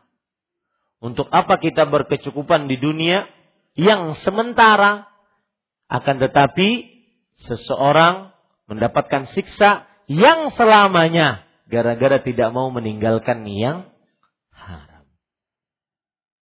Ini kalau yang dimaksud adalah meninggalkan sesuatu karena Allah, sesuatu yang dimaksud pekerjaan haram. Kalau yang dimaksud meninggalkan sesuatu karena Allah adalah meninggalkan pacar, pacar, maka tinggalkan. Insya Allah Allah akan memberikan suami yang lebih baik. Orang yang berpacaran itu sebenarnya mereka sedang berkhianat. Dan pacar tidak bisa dijadikan suami. Karena mereka sudah berkhianat. Kecuali bertobat. Saya ulangi. Pacar tidak bisa dijadikan suami karena mereka sudah berkhianat kecuali kalau bertobat. Kenapa tidak bisa dijadikan suami? Bukan haram ya, akan tetapi lebih baik tidak bersama orang yang dipacari untuk dijadikan suami atau dijadikan istri. Karena dia sudah berkhianat, berkhianat tentang kesucian. Belum halal saja sudah mau berduaan, sudah mau dipegang, dicium, dipeluk, dielus. Belum halal, dan itu mungkin nanti akan terjadi kepada entah itu kepada laki-laki lain dia lakukan kepada itu ataupun kepada perempuan lain. Maka tidak pantas, bukan tidak boleh, bukan haram. Saya ulangi, pacar tidak pantas dijadikan sebagai istri atau suami. Kenapa? Karena dia sudah mengkhianati kesucian. Kalau seandainya benar-benar ingin suci, maka dia harus bertobat kepada Allah. Kemudian setelah itu menikah. Nah, inilah makanya Rasulullah Allah berfirman tentang az-zaniyatu waz-zani. Az-zaniyatu la yankihuha illa zanin aw musyrik. Wanita pezina tidak menikahinya kecuali laki-laki pezina. Enggak pantas seorang muslim yang beriman, yang menjaga kesucian menikah dengan orang yang orang yang melepaskan kesucian, gak pantas. Saya katakan tidak pantas bukan haram ya, tidak pantas. Begitu juga, saya ulangi sekali lagi, pacarmu tidak pantas kamu jadikan pasanganmu yang sah. Baik itu sebagai istri atau sebagai suami. Sebelum mereka berdua bertobat. Kenapa? Karena seorang pacar, baik laki-laki ataupun perempuan, telah mengkhianati kesucian. Sebelum nikah saja, dia sudah mengkhianati. Nanti bagaimana kalau jadikan sebagai sebagai pasangan. Makanya bertobat dulu, tobat kepada Allah beristighfar dari hubungan yang haram tersebut. Nah, ini kalau yang dimaksud meninggalkan sesuatu karena Allah adalah e, pacarnya. Ataupun meninggal sesuatu karena Allah adalah lelaki yang ingin ia nikahi. Tapi lelaki ini menikah kepada yang lain. Ya sudah jadi milik orang lain. Kecuali mau dipoligami. Itu pun kalau laki-lakinya wani. Ya. Maka pada saat itu, ya, berdoalah kepada Allah agar diberikan suami yang saleh yang lain. Wallahu a'lam. Tentang beribadah, selama ini saya ragu apakah ibadah saya benar atau tidak. Sebelumnya saya beribadah mengikuti apa yang diajarkan oleh keluarga saya. Seperti sholat, tahlilan, yasinan, dan zikir. Yang saya ingin tanyakan, saya harus mengikuti yang mana? Ini ada dua pertanyaan. Maka jawabannya pada ikhwah, ikuti yang dicontohkan oleh Rasulullah. Dan ini menuntut ilmu, menuntut kita untuk menuntut ilmu agama yang benar. Bagaimana tata cara sholat yang benar sesuai dengan petunjuk Rasul. Bagaimana tata cara berzikir yang benar sesuai petunjuk Rasul. Bagaimana mendoakan orang tua. Bagaimana berbakti kepada orang tua setelah beliau meninggal. Ya, ini menuntut kita untuk senantiasa menuntut ilmu. Makanya ulama uh, ustadz-ustadz yang berhaluan ahlus sunnah wal jamaah bermanhaj salafus saleh senantiasa ngajak manusia ayo nuntut ilmu, ayo nuntut ilmu. Ayo ke masjid nuntut ilmu. Dan di dalam majelis ilmu diajarkan ilmunya, bukan hanya sekedar amalnya. Nah, sebagian masjid kan cuma amal. Amalia, amalia, amalia banyak, nanti 10 menit baru ceramah agama. Itu pun kadang-kadang cuma cerita. Ya, ceritanya lucu, ngalor ngidul sana sini, belum disebutkan ayat ataupun hadis. Nah ini para ikhwah. Maka itulah salah satu istimewanya dakwah salaf ini mengajak orang untuk menuntut ilmu agama. Agar apa? Agar pertanyaan ini bisa dijawab. Saya beramal bagaimana? Saya ibadah gimana? Karena tidak bisa seseorang menegakkan ibadah, menegakkan ibadah yang ikhlas dan sesuai dengan petunjuk Rasul kecuali dengan menuntut ilmu. Wallahu alam. Maka antum lihat, kok kita nggak bosan-bosan kajian ya? Saya tadi berpikir, ya, bubuhannya munyak. Ah melihat ulun yuk, dua pekanan ini kan kita bersama nih. Tapi kada alhamdulillah. Ya. Ini para ikhwan yang dirahmati oleh Allah Karena kita tahu bahwa yang kita tuntut ilmu untuk bekal kita beramal, untuk bekal kita beribadah kepada Allah Subhanahu wa taala. Assalamualaikum warahmatullahi wabarakatuh. Adakah larangan untuk membersihkan rumput atau tanaman liar di kuburan yang kita ziarahi. Larangan tidak ada, perintah pun tidak ada. Jadi ini kembali kepada kebiasaan setempat. Larangannya tidak ada, perintah pun tidak ada. Yang ada dilarang adalah memberikan keramik, menyemeni, kemudian juga memberikan lampu, apalagi AC. Ya. Lampu dilarang untuk kuburan didampui. Ya. Ini para ikhwan yang dirahmati oleh Allah Subhanahu wa taala. Baik.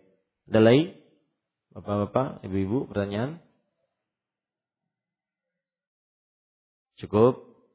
Ya. Kita cukupkan dengan kafaratul majlis. Subhanakallah hamdik. Asyhadu an la ilaha illa anta astaghfiruka wa atubu ilaik. Wassalamualaikum warahmatullahi wabarakatuh.